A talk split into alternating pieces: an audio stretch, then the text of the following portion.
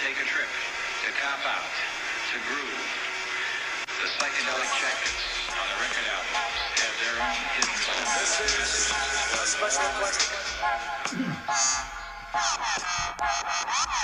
We don't want you to smoke genetically modified ganja.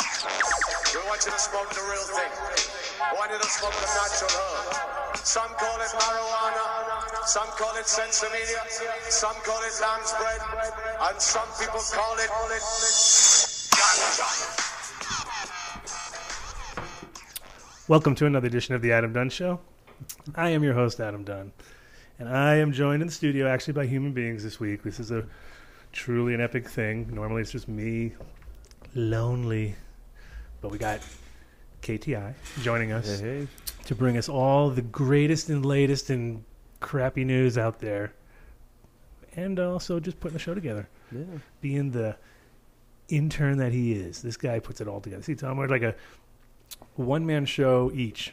And we have to do it all. So, and we have Tom Salter in the house. Happy Uh, to be here. Many, many of you are like, "Who the hell is Tom Salter?" Well, we're going to explain, I've been wondering for years. and he's been wondering for years. Um, basically, whenever I have a chance to talk to somebody who's a good old friend of mine, and he's in town, and we got a Friday involved, he's coming on the show. So this time it's Tom. You never know. That's what ke- keeps the show interesting too, because it all comes back to weed generally anyway. So it's not like Tom's a a, virgin in the weed world. He's not necessarily a grower. He's not necessarily like that weedy guy that we normally would have on the show that just you know lives and breathes and talks weed all day long. But after we've had a nice discussion, I'm sure everybody will agree. Probably the mo- literally the most interesting man in the world. Sometimes, like that guy you know that we saw with the beard. This guy's stories blow my story. People like my stories. They think my stories are good. I listen to him. And I go, "Fuck, get him on the show." Don't I- even start. a- Don't even start. I'm just kidding. Go ahead. No, I was going to say it's just I happen to be older, so Mhm. that's how you get a few extra experiences on the way. But what's interesting enough about it is, and I always thought about this as myself, and you probably kind of seen it from a different side, but we we we're sort of similar in the sense that we're like the Forrest Gumpy kind of characters, where as you tell a story, you start to people go like, wait a minute. You were there, and you're like, "Yeah, I was there." And you tell the story, and it just doesn't seem anything weird to you because you were experiencing it.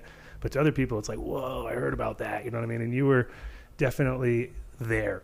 a lot of things that were really cool at the time period when people dream of now because you can never go back in well maybe one day but we can't go back in time at this particular moment in time so Well, I won't go all the way back in time. no but we can but we can live vicariously through people that are still around that were there to experience all this stuff and that's kind of what this show's i think going to end up being like Well, it's obviously connected to the wonderful fact that you're in Colorado and uh, this stuff has been illegal most of my life. Yeah. In uh, most parts of the world where I was. well the photo that we post because we posted a photo from the from aces online for everybody to see the true happy expression in your face because it was like that was you getting to see some cannabis uh, you know close up oh, and then yeah. and then what you could see on the picture was that that is a true smile. There was no no doubt about it. There wasn't like a pose even required. It wasn't like, "Hey, Tom, I'm taking a photo. Need to give you." It was like turned turned around gleaming because he got a chance to see some plants uh, in full action here, which is, you know, sometimes and that's the crazy thing too is like living in Amsterdam.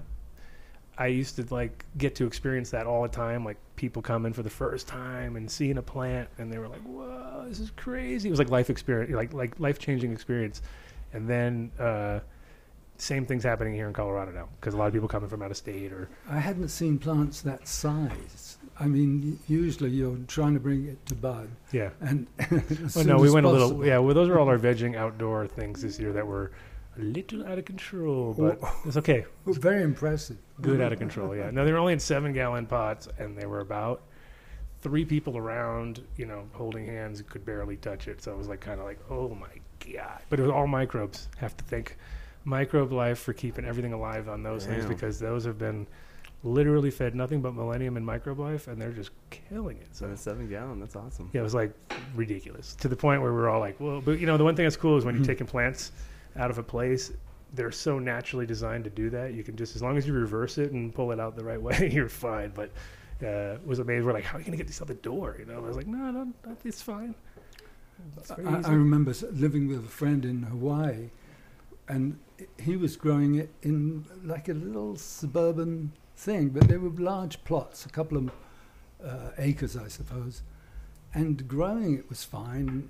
All the, the biggest problem was drying it. Oh, because it's so moist there. Well, you, you could smell it from Oh, the yeah. end of a like a hundred yard drive. So it was. Uh, Yeah, Hawaii is. Uh, I mean, it's a beau- It's it, it's kind of like depends on what side of the island you're on. Because if you're on the one side, it's going to be dry. If you're on the other side, it's going to be super wet. Like there's some people who just, you know, they have a hundred and whatever inches of rain a, day, a year or something. They're like, nah, you Well- can't really find it. It won't go moldy there. You know, They, get- they've just stopped the sugar industry in Maui, which was kind of an ugly way to treat plants. They let them die off and then they set fire to them. Uh, t- that was the way they made the sugar, and then Mhm. that would create a lot of really bad air. And you're in uh, on an island in the middle of the Pacific, and uh, it, it was bad. So they've stopped it now. So there's this whole island uh, wondering what to grow or what not to do, and all I could think of is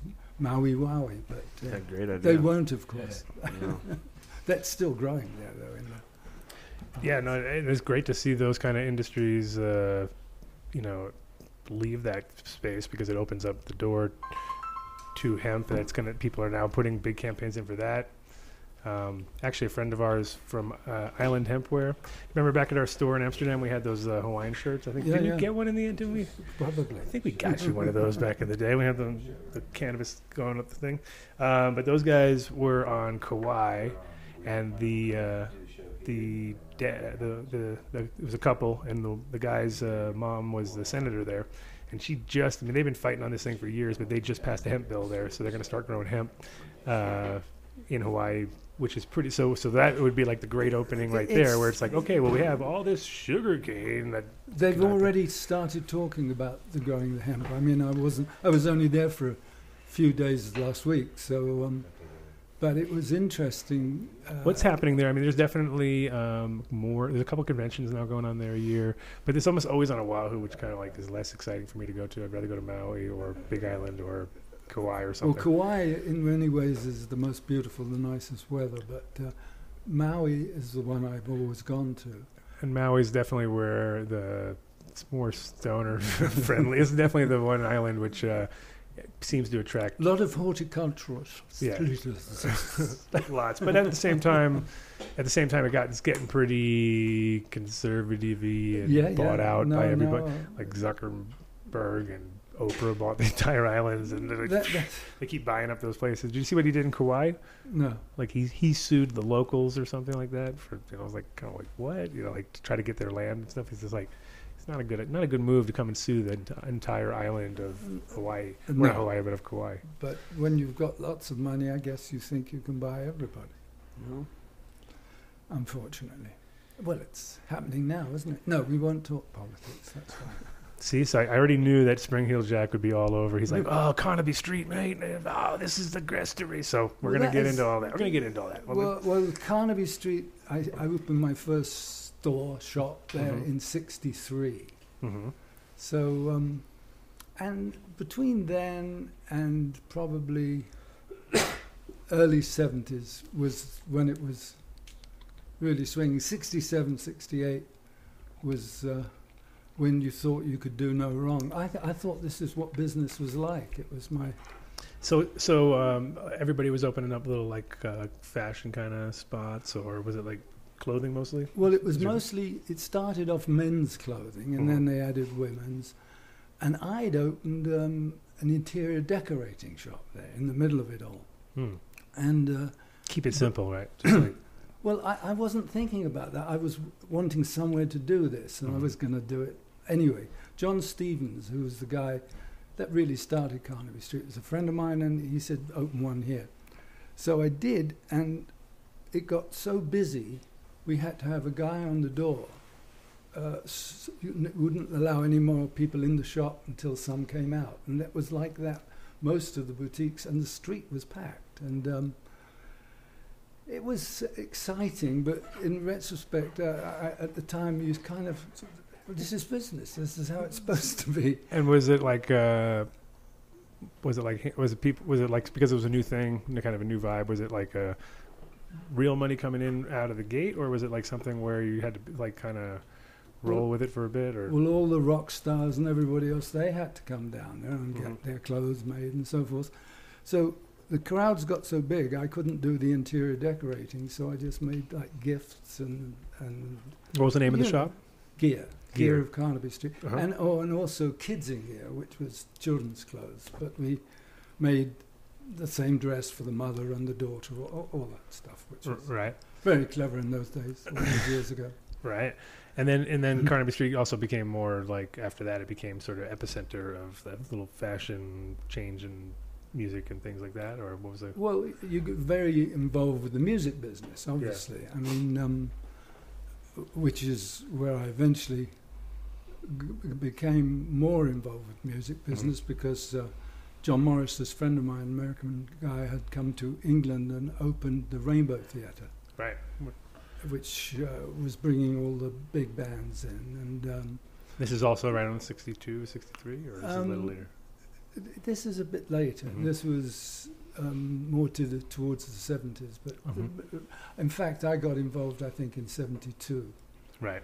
which was um, the um, John had asked me if I could give some money to the uh, business because I guess in those days I had money, Right. but I, and, and I could also read a balance sheet and said, you know, you can't possibly make it work. You have the the Who on the weekend, and then you've got everybody's wages to pay until you can get another big band, and uh, it's very hard to do.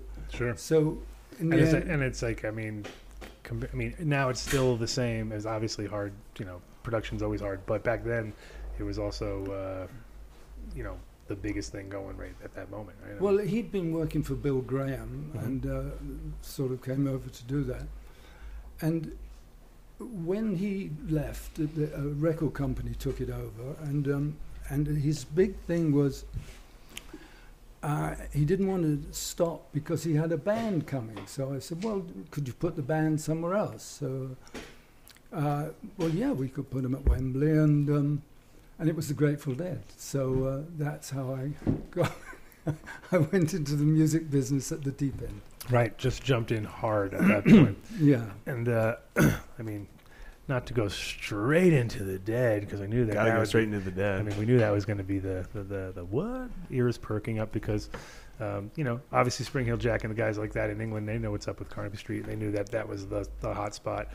When when the Dead actually arrived in that was in '71, right? Is it? Or That, no, uh, Or well, tour Rock, was Rock Scully came over the year before.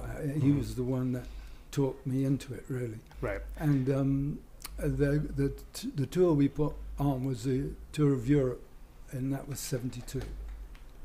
Yeah, and this is interesting because, like, you know, that's, I mean, every every tour, especially every European tour, is super iconic with the Dead. Just because, like, I think also '93 there was another tour in Amsterdam, and, and and that's when I started my company, and I remember that just the vibe of people coming through, and uh, I mean, I wasn't paying attention because I was doing the same as you. I had my shop open up, but I, I remember your shot well. but the vibe, but the vibe happened. It came through, you know, and uh, yeah, I can imagine like what, what, what did what, did- what did England think of the dead when they showed up that year? Were they kind of Oh, I mean, it was a Were they- massive response Really? all, all the time. But uh, it was just, um, I, I had sort of been around rock and roll to some degree, but it was the family aspect of the Dead that appealed to me, and I uh, just got so involved. But um, that 72 tour I've seen subsequently is, you know, classed as the sound because they were recording the whole tour mm-hmm. as one of the best they have at the moment, and they were selling some special deal on them. I, I didn't get one, but yeah, they got that '72 album. Yeah, I know. Yeah, should yeah. That's now if you think Yeah, the now ice cream. all these all these classic like damn should have, should have been grabbing those. well, some of the photographs were taken at my house the, in the brochure that went with the album. And because this was what I told you before, I Oh, called, right. called my delusions of grandeur period. So I Sure, had a stately we all have home. we all have them. S- yeah, had a stately home in England. That's like I'm having one now. you got to be an aristocrat and inherit it and all. Anyway, I was able to do a deal with the National Trust, and it was um, set in 20 acres with a moat round it, formal gardens, gardeners, the whole deal.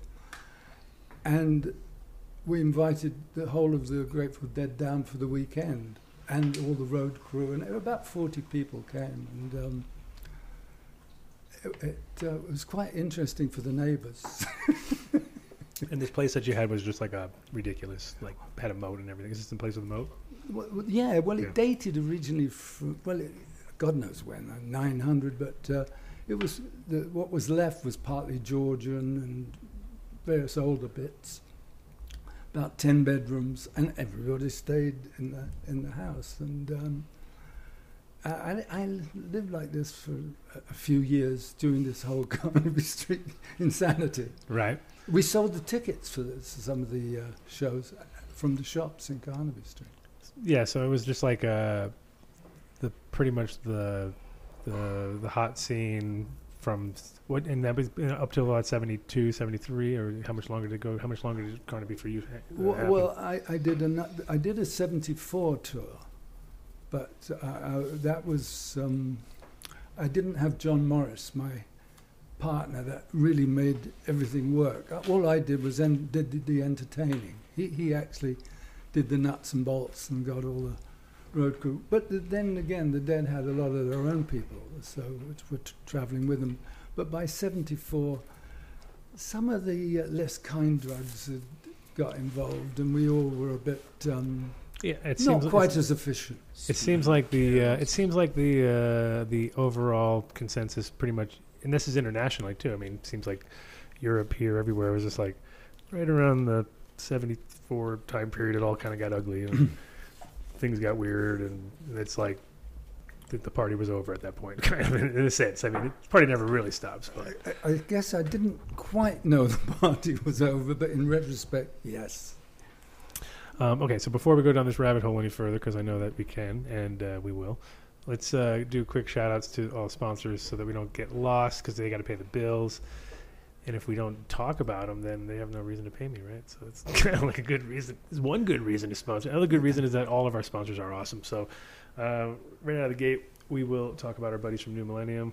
Uh, they'll be on the show again soon because uh, they have. They're also representing uh, Five Eight, which is spelled P H I V E eight, and it's um, a distribution company of not just New Millennium but Playground, which is a Dutch uh, which is awesome, and uh, uh, also for E Papillon lights, which are now coming out with all their new range of double endeds and 630s and 315s, and they're all looking pretty stellar. So we'll get them on real soon because I think that's all dropping in the next couple weeks. But you can go to uh, newmillenniumnutrients.com uh, and check out their line.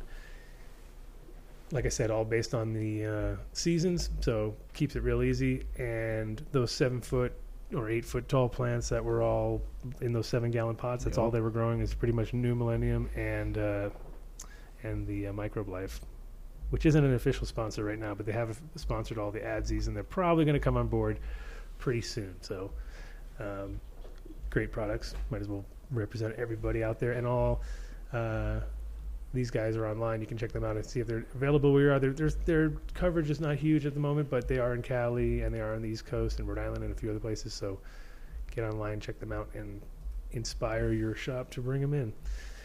And our friends over at what are you clicking on? I gotta see what you're clicking. I can't talk. Aye, right out of the oh, seeds are now. Uh, seeds are now. Seeds, Seeds are now. seeds here now. Seeds here now. Seeds here now. There you go. That was our Now. heavy metal version Now. intro. Remix. As you see, exclusive North American distributor of my own company, T.H.Seeds. But also, you can check out their auction site, which is Cedarholics, and uh, see what they got available. There's all sorts of crazy things. We also had uh, we had the uh, auction last week for uh, Buck Russell, which They were crushing it. they did really good on that. So Yeah, it's he good to see all that, and I'm glad that they were, helped us out with that. It was awesome. They uh, also just go to seedsherenow.com, and if you really need to get any genetics now, which is uh, why they're called Seeds Here Now, because it is the time. It's springtime. You need to get pick up those new beans. You need some new genetics. We Get some fresh in. 35 breeders, all uh, U.S. based, and all been doing it for a while because he doesn't bring in any on. No newbies on there. No, that's lacking. So that's uh, you know all in, all under one roof, which is great because uh, a lot of a lot of these companies have been pushing for years, and you know you had to like literally find the person at the show. Um, now you just go to c39.com, and it's there. And our friends from Growstone, actually trying to get in touch with Shay today. We didn't sort of did telephone tag, but I'll get them on the show soon again. See what they're up to, but uh, Growstone's great stuff if you need to get some drainage, especially those Cali people probably need some drainage because man, it is a wet year this year. Um, but you got bottom of the pots, you got the large scale ones, you got small stuff for you know mediums in the between, and the small stuff for the GnatNix, which keeps all your gnats out of your medium. So great, and it's all recycled glass, which now again we're drinking all this plastic crap.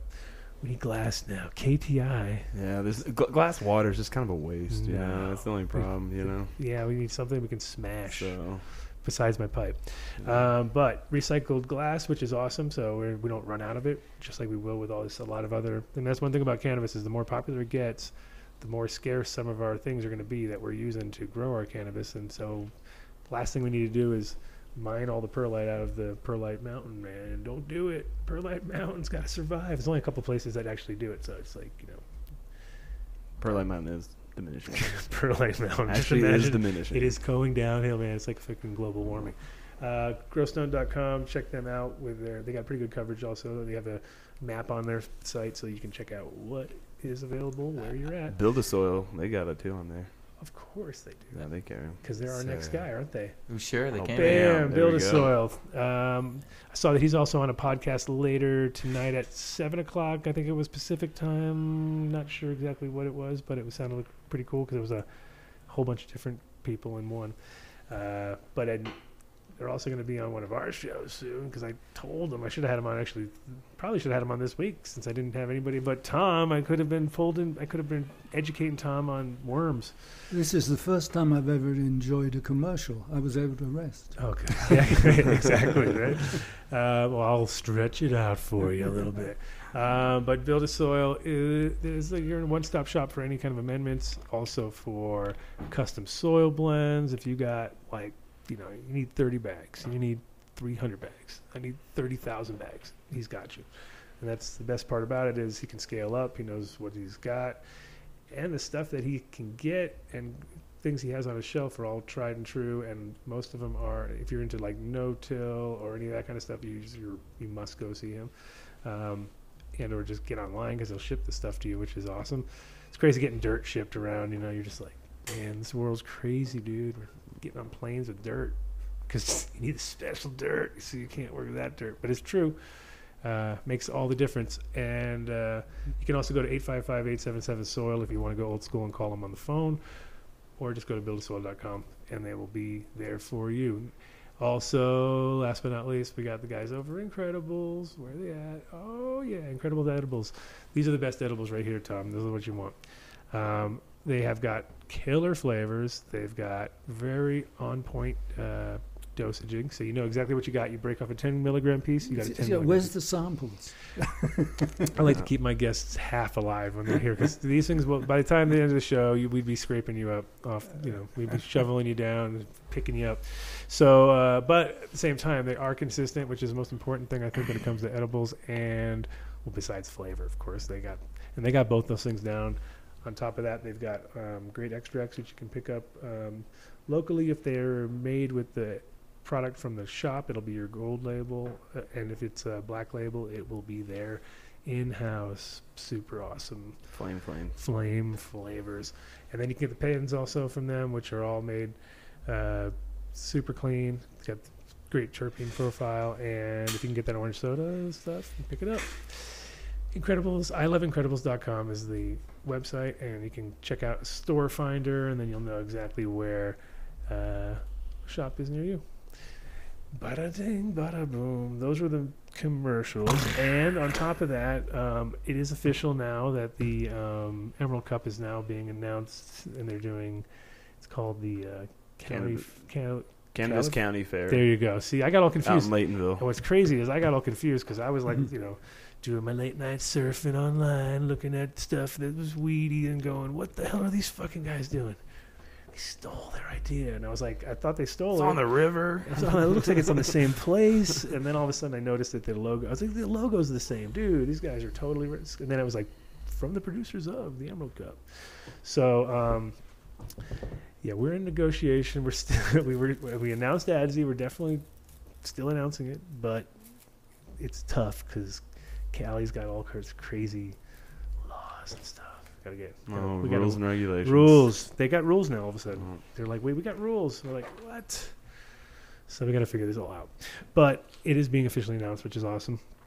And I think in a little while, about another I don't know hour or so, we're gonna have uh, Michelle from Dope Magazine is gonna join us and chit chat and do some dabs or whatever and talk about the Dope Cup, which is coming up here in Colorado. I think it's like the entries are by June 9th, which is only like what 12 days away or something like that. So she's going to come down and give us all the parameters, what people need to do if they want to enter it. And uh, yeah, so we're going to have that in a little bit. And then we got Kyle's been just itching to tell us all this great news that he knows Oh, about. about all the It- he news, you forgot know. about it. There's only one big one, right? You know. What's one big one? Give us one big one. Um, it's the. Uh, I Can't remember. So big. I- No, ma- Trump did something stupid. Uh, news, news, news, news, news, news, news, news, news. No, study finds uh, mushrooms are the safest recreational drug. And I, it- you know, as we were discussing earlier, it's probably excluding cannabis. But, yeah, uh, because the cannabis, I think they don't even consider that a drug anymore, right? I mean, they shouldn't. It should be just like that's an herb. It's not. A But hasn't Terence McKenna been talking to us about mushrooms for years and years? yeah, I mean, he takes enormous amounts of mushrooms, like to the point of N- not anymore. I mean, Yeah, no, gone. he did. I should say sorry, but he, uh, yeah, his whole thing was if you didn't start with like seven or eight or nine grams, you were just like the biggest pussy ever. You had to like start out of the gate like Well, he- triple dose. You know? yeah, and then hang out in the dark by yourself. Well, he had a theory that uh, something like along the lines the people followed the cattle. The cattle are, are pooping, and the mushrooms are growing up out of that. And that the women suddenly started choosing the men rather than the strongest, like most animals. Mhm. So that's one of his The theories about how humanity changed when the women started um, choosing who they were going to uh, have sex with, and uh, as opposed to the biggest guy in the b- beating everybody up, so he got the women. I mean, it's an Mhm. interesting thought. I thought. There you go. Well, that's one of those things we want to delve into. We want these weird. We want interesting thoughts. We want to. Uh, so what's so as far as mushrooms go, I'm always a little bit like amazed. Like back in Amsterdam when we were selling mushrooms out of our shop, and you know, there was a time period where I would literally pack up like two or three pounds of dried mushrooms, like before the morning, like and be sold out by three o'clock. You know what I mean? Because it's just that Easter weekend or something crazy, and everybody's there. They're just lining up, and it was like you could prove that it was the safest drug just then because we hardly ever had anybody come back and say they had a bad time or they had you know and and, and you'd think when you give this many amount of psychedelics this many people and they go out into like crazy land which is amsterdam you know it's not conducive to like you know, everybody would end up going to the Vondel Park or something, which is cool. You know, it's still a park. It's still in the middle of a city. And the minute you take mushrooms, you know that. You're not like, oh, I'm in the middle of nowhere. You're like, no, I'm in the fucking middle of a city. And you can feel it. It's like, you know, that's It, it was the first hallucinogenic that I took, which was, Mhm. but it was, Was it little- psilocybin. the tiny ones. It wasn't the actual mushrooms. It was some. I don't know. Was I- it psil- Okay, so it was uh, psiloc- They have the psilocybin, but they also have the Silicin. psilocin, which is kind of harder in a way. In a It was way. one of the best trips I've ever had in my life, and Oh, that's a few lifetimes ago. yeah. I, it was in my stately home in Mhm. the winter, covered in snow, and a friend also took some, um, and my daughter, who didn't know we'd taken anything, wanted to go outside, so I went out in the snow with her, and we walked all over the property. I don't know for hours, and she, she still remembers it to this day. She said, "You would only go out for five minutes." Right. and we we I, I I'm I, I have no idea of time, but uh, Right. Well, that's the thing is, I mean, she, as a child, See? she must have got a contact high. Made you a better know. parent. See, mushrooms make you a better parent. Then at that point, you're like, you- you'll go out in the snow with no shoes on for three hours with your kid and be like, Uh, "This well, is great." I, I can talk about my badness as a parent because yeah, we ended up with okay kids. well, my children are grandparents. Yeah, now they're grandparents. Isn't that crazy? You never would have thought that you you would be the.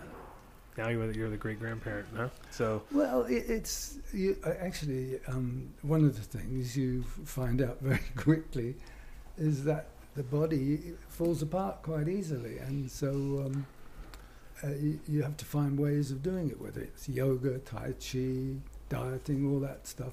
Mind you, I was thinking about dieting as I was having really crispy bacon this morning. You know? right, right, yeah, but you're doing really good. I mean, most people, uh, you know, there's a lot of people at your age that don't even move around enough. And that's the main thing: is just moving, keep moving.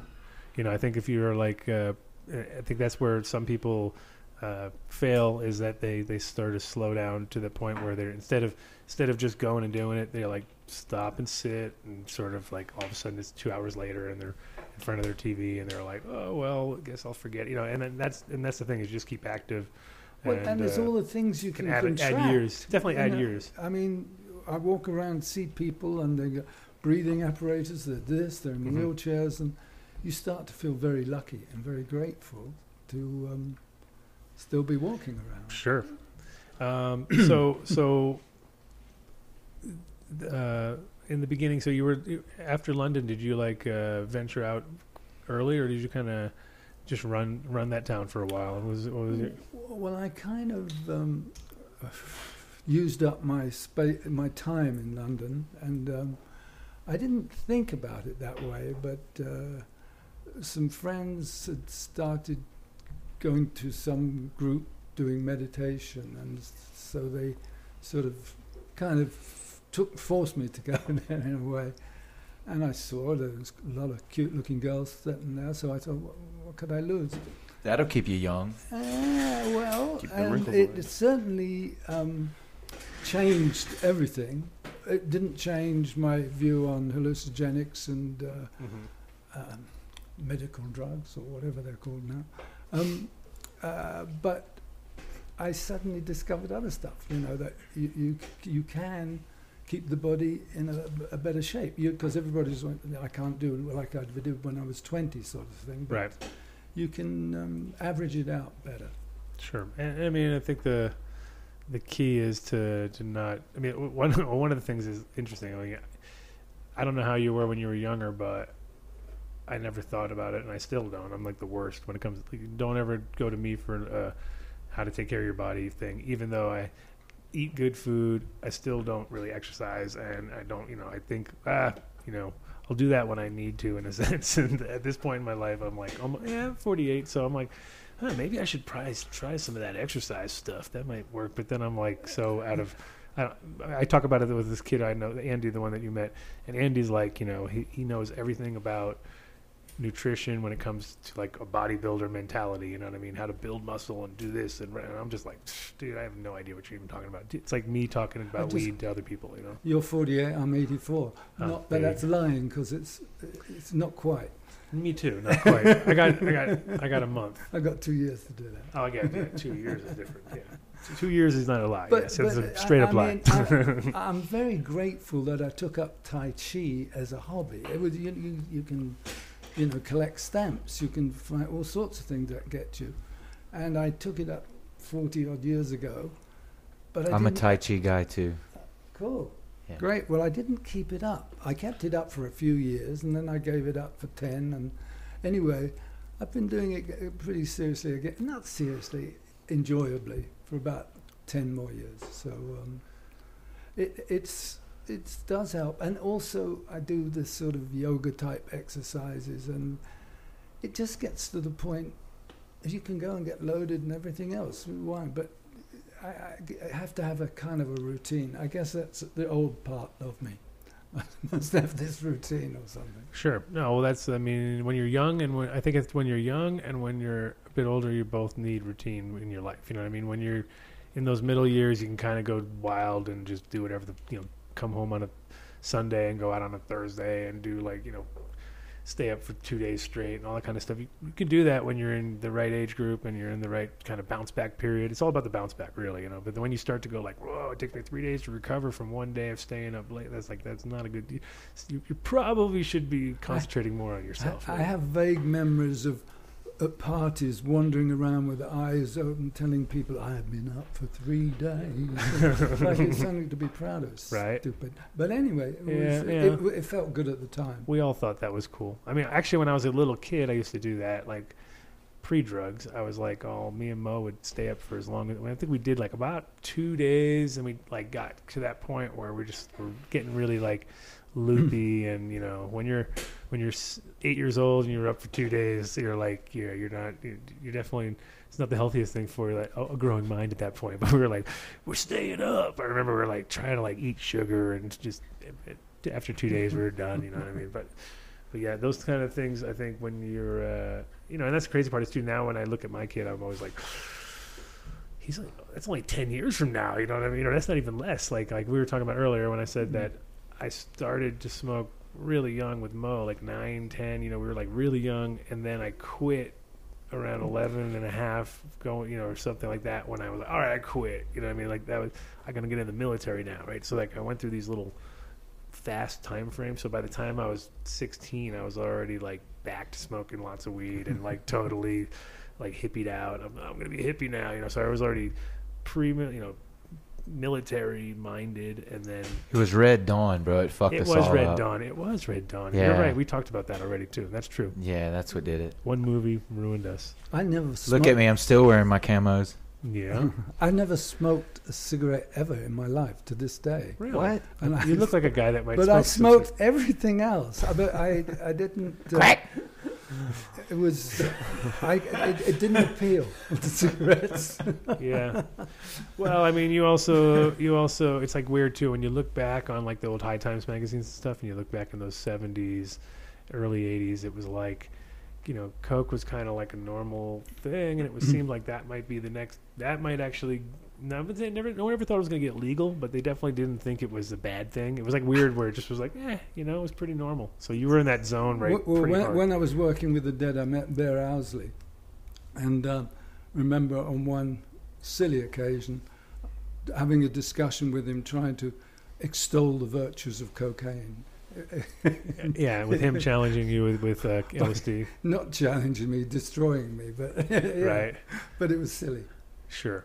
No, and that's the thing is that well, I mean, as you know, that's uh, you know, plenty of people have gone down that road and thought they are on a new path, and it's really the same old path in a sense, and it's just a matter of, you know, it's very different than when you talk about a psychedelic experience compared to like you know a cocaine-driven experience because we all know it's it, it doesn't you know it doesn't go very far past a certain point. It kind of Well, with cocaine, you start drinking enormous amounts of alcohol. You know, uh, Mhm.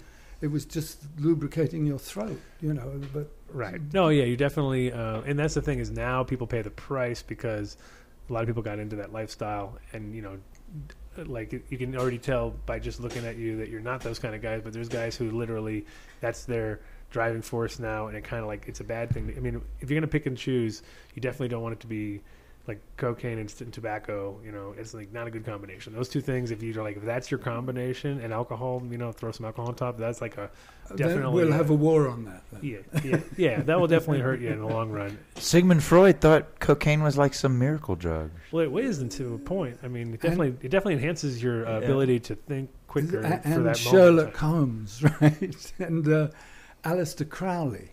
Or was it Crowley? Uh, Aleister. Crowley. He, He was a big cokehead. Uh, well, he said at one point, only the superior man can can stop it because Mm. it was such so powerful. I mean, and if you've got a lot of very good stuff, uh, Sure. Yeah, I mean nowadays it's it's ridiculously, disgustingly bad what they put in there because people are just profit driven and there's tranquilizers and weird stuff and stuff in there that's really bad for you and heartworm medicine and all sorts of stuff they put in there because it's like oh this one enhances the kick right out of the gate and then this one will bring it a little longer at the end and there's all this nasty stuff where they've really thought about it and it's all of how to addict people more and, and, and not about how to give them a pure you know, I, I don't think Crowley ever got out of it. In fact, Yeah. So he proved his point. You know that. uh, Sure. Yeah, and it's what, what year was he? What was what was Crowley's uh, reign of terror? Reign of terror. No, In but he- my youth, but early Right. youth, yeah. right. And you were What- born in when, like 1935? You I said. was gonna say, 35. it was the late late twenties, early thirties. Yeah, yeah, yeah.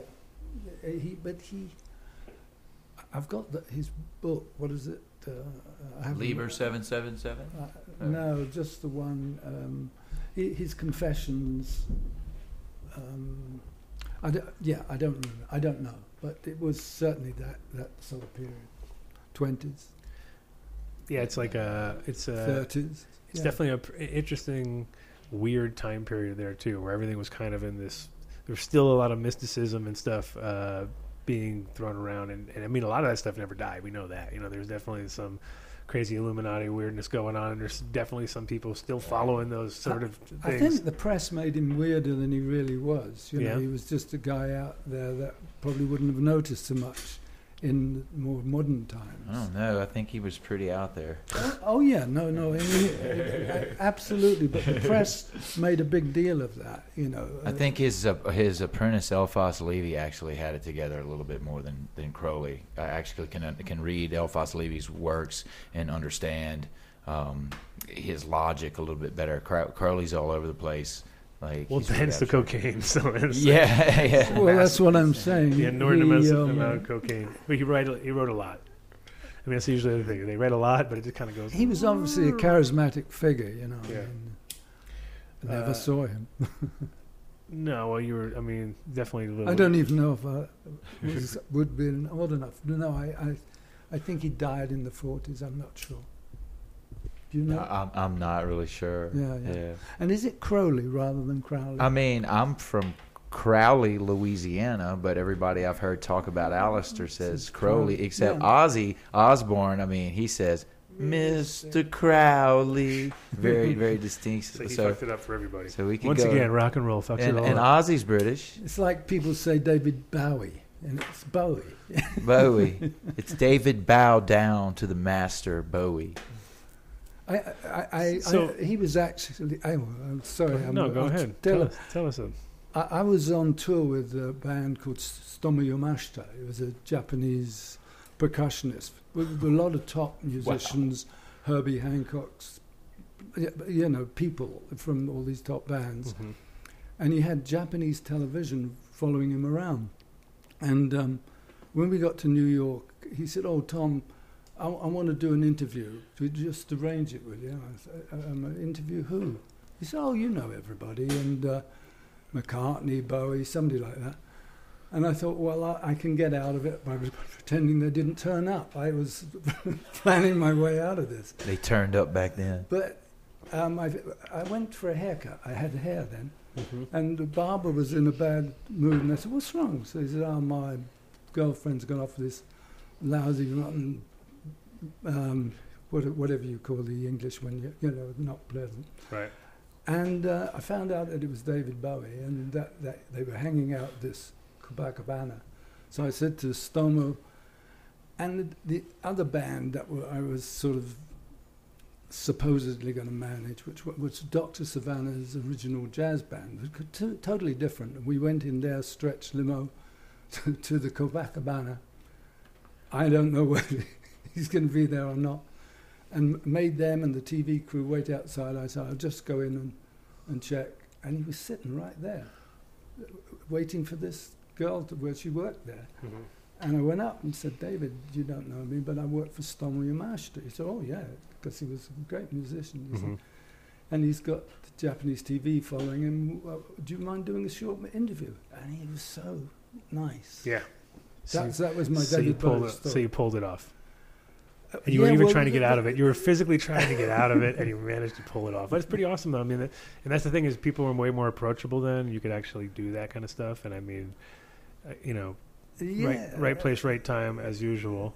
Yeah, no, I mean, I just saw this uh, some dreadful film with Goldie Hawn in it, and um, not dreadful film. It was just a, Oh, I know exactly which one you're talking. thing. I know which one you're talking about. But it looked dreadful. I, I knew her in the past. She came to a Grateful Dead concert we did at the Lyceum, and we had this old uh, music hall theatre, smaller gig, and they played for four nights with the new riders, the Purple Sage, and I had this uh, like royal box. So I was sitting in it, and in came Goldie Hawn. So Mhm. I saw. This is when she was still hot, obviously. Dude, Oh, Yeah. dude. yeah, yeah, yeah, yeah. What? Uh, so in fact, about ten years later, I met I her had in such a Ibiza. crush on Goldie Hawn. Well, I did, and uh, as I say, I met her ten years later in Ibiza, and and she remembered, you know. So I was quite proud of that. And then I saw her in the film and realised the dangers of plastic surgery. Right. Is that the one where she was in the champagne glass for the, the promo? which one? The new movie? Or No, what? this is ancient, Oh, like ancient. old movie. Oh. Goldie Hawn in the. No, this is a new movie. Yeah. Oh, it's, it's a new movie. With um, uh, uh, uh, Oh, the movie he's talking about now is with what's her name? It's uh, with the comedian. With, yeah, um, she's quite well known, although I'm too old to know her. Yeah, whatever. It is. you know what we're talking about? A little chubby, a little bit chubby. Uh, uh, Yeah. Amy. Amy Schumer. Yeah, Amy you go. That's- There you go. that's- A little bit yeah. chubby. A little bit Yeah. chubby. Yeah. That's how you describe Amy. I always forget. Well, enjoy her. Um, but uh, yeah, so I mean the. nice. And you lived in LA for a while. Like, We'll we'll just Well- jump. We're gonna jump around. We're gonna Oh, go okay, years. well, what happened is um, when I did the meditation thing, a- after it had finished, I was convinced they'd brainwashed me and, and went straight back to getting as ripped as I could possibly do. And uh, a friend of mine grabbed hold of me, put me on a plane to New York to go and do another course in the same thing. Mhm. And I went there to do a two week meditation course, Mhm. and it turned into 30 years. This So, is Arica we're talking about now. Yeah, yeah. And so the Arica thing that you went to first was in uh, was in was London. in London. Okay. And then in Manhattan. And I went, and so you were at the original place that I used to go to as a kid and Yeah, well, ride the escalators and all that stuff. your, your m- m- So- was one of the first in that. Right. So I mean, so the people who are listening don't maybe they don't know what's going on. That's always that's been the story of my life as growing up. I always had a kind of a weird double life going on because my mom was part of Arica, which is what we're talking about, and it's Arica, not Eureka. Elaborate on that, please. And it, it's uh well yeah, I can let I'll let, I'll let uh, Tom do it 'cause It's named after a city in Chile. since he got paid to do uh, lectures for them, so he and knows it- what's up. It all it call, all came. Yes, I used to go around doing that. It was some people in Esalen had heard about this guy Oscar Ichazo, who was in Santiago, Chile. And Esalen's very famous uh, in uh, Big Sur, and Ye- it's a it's an institute uh, that's looking out over the water, and there's beautiful people there go meditate and all sorts of crazy. Is it like Right. transcendentalist or something in that nature? W- Well, uh, I'm thinking about they must have a hard time right now because there's been a big mudslide Oh, man, that's crazy. That- made it difficult to get there. But anyway, impossible. these people, I don't know, about 90 of them or something, including your mum, went down to uh, Arica, Chile to do a training with this man, Oscar Ichazo. And, uh, and you, he had, you know, was teaching everything like uh, that was related to um, yoga, Tai Chi, meditation. His own little twist sometimes here and there, but Well, but still following pretty pretty pretty close to. Tr- I mean, everybody. The thing is that was interesting is that when I was growing up, I'd go to everybody's house and everybody would have mantras on the wall and rooms were painted different colors for meditating rooms and Yeah, everybody yeah. had I got used to it after a while and then I'd go back from that to a normal to like a weird house to my grandmother's place with all you know veneer and like you know re- Victorian. refinished refinished basement and kind of like Wow. oh yeah this is definitely where everyone and then go back to New York and then hang out at these people's at different houses or at the institute itself and the institute had different rooms and I me and my friends would go and just have pillow fights with all the pillows and go nuts and break stuff and you know we were we were the troublemaking kids of the parents that were there that were trying to do some serious stuff and we'd be like woo take it over take over this little whatever room they weren't using was our fort of pillows you because they had all the meditation pillows everywhere. My, wi- my wife and kids came out as well, but then Mhm. I was by then living in an Arica house. So I, I got a job. Was that not the music house though, right? No, Okay. no. I got you a- didn't I have got- to give them all your worldly possessions or anything like that. By then, I- I, I hadn't got any left, but I would probably have happily given them. But uh, by then, no, I had just had a severe hangover of life. But um, my wife and kids came out, and then they eventually went back to England, and I just uh, carried on doing meditating, exercising, and getting crazy. I, I, it would be a bit of both because they were a wild lot. They weren't. Yeah, that's uh, the thing is if if you look up online, what's interesting about the whole Arica thing is that when you look up online, like you know, cults and the Yeah. '70s and stuff, it's like okay, it's it's in there. It's Yeah, listed. oh, yeah, it's listed yeah, as one yeah. of them. You know what I mean? It's Yeah, listed yeah. as one. You know, you got the Rajneesh and you got all these different groups, and you're like, oh look, they're Arica, and I read about it, and I was all looking at it from a different side, like, oh, this is interesting. And what it actually said was, of all the different, uh, you know, sects or whatever they want to call, uh, Arica was the most hedonistic, right? And so I was like, yeah, Oh shit! yeah, that's pretty much us right there. Yeah, you know what I but- In a nutshell. And it was like, it kind of like, but at the same time, it wasn't like, there's no threats and there was no, like, because whereas like, like Hare Krishna and stuff like that, they're, they're more of a threat because they have their own, like, they definitely have, was a lot more going on than just what they were doing. You know, there's more- like, there's more like, little like- camps and stuff and they've got like, you know, milit- some Good of ass food, man. Some of them are, some of them are pretty militant though. I more there's, like the Rajneesh people.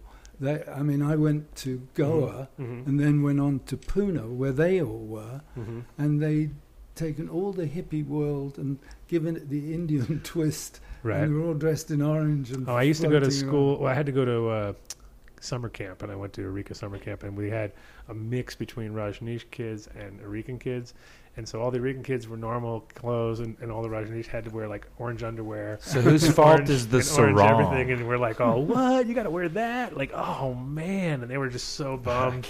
and we were so like, oh, poor kid. You know what I mean? Everything, everything was orange. Underwear, their their little robes and stuff. It Wow. was weird. It was weird. Wh- Who's to blame for the sarong though? Who's to blame? The sarong, For like guys that. or for girls? Yeah, it's so wrong for the guys to wear these things. For girls, it's fine. For girls, it's beautiful, like all the, Yeah. the little tingly, bingly, If you're on a, dangly if you're on But a it's hot. beach, But it's hot. great wearing a sarong. If Tom- I you're on guess a a beach. kilt Tom would is a be. big, big advocate of sarongs. I've seen him wear a lot of sarongs. It's like, it's like a it's like an exotic kilt, right? Or Uh, Yeah, it's no, it's something that can be something you can sit on later.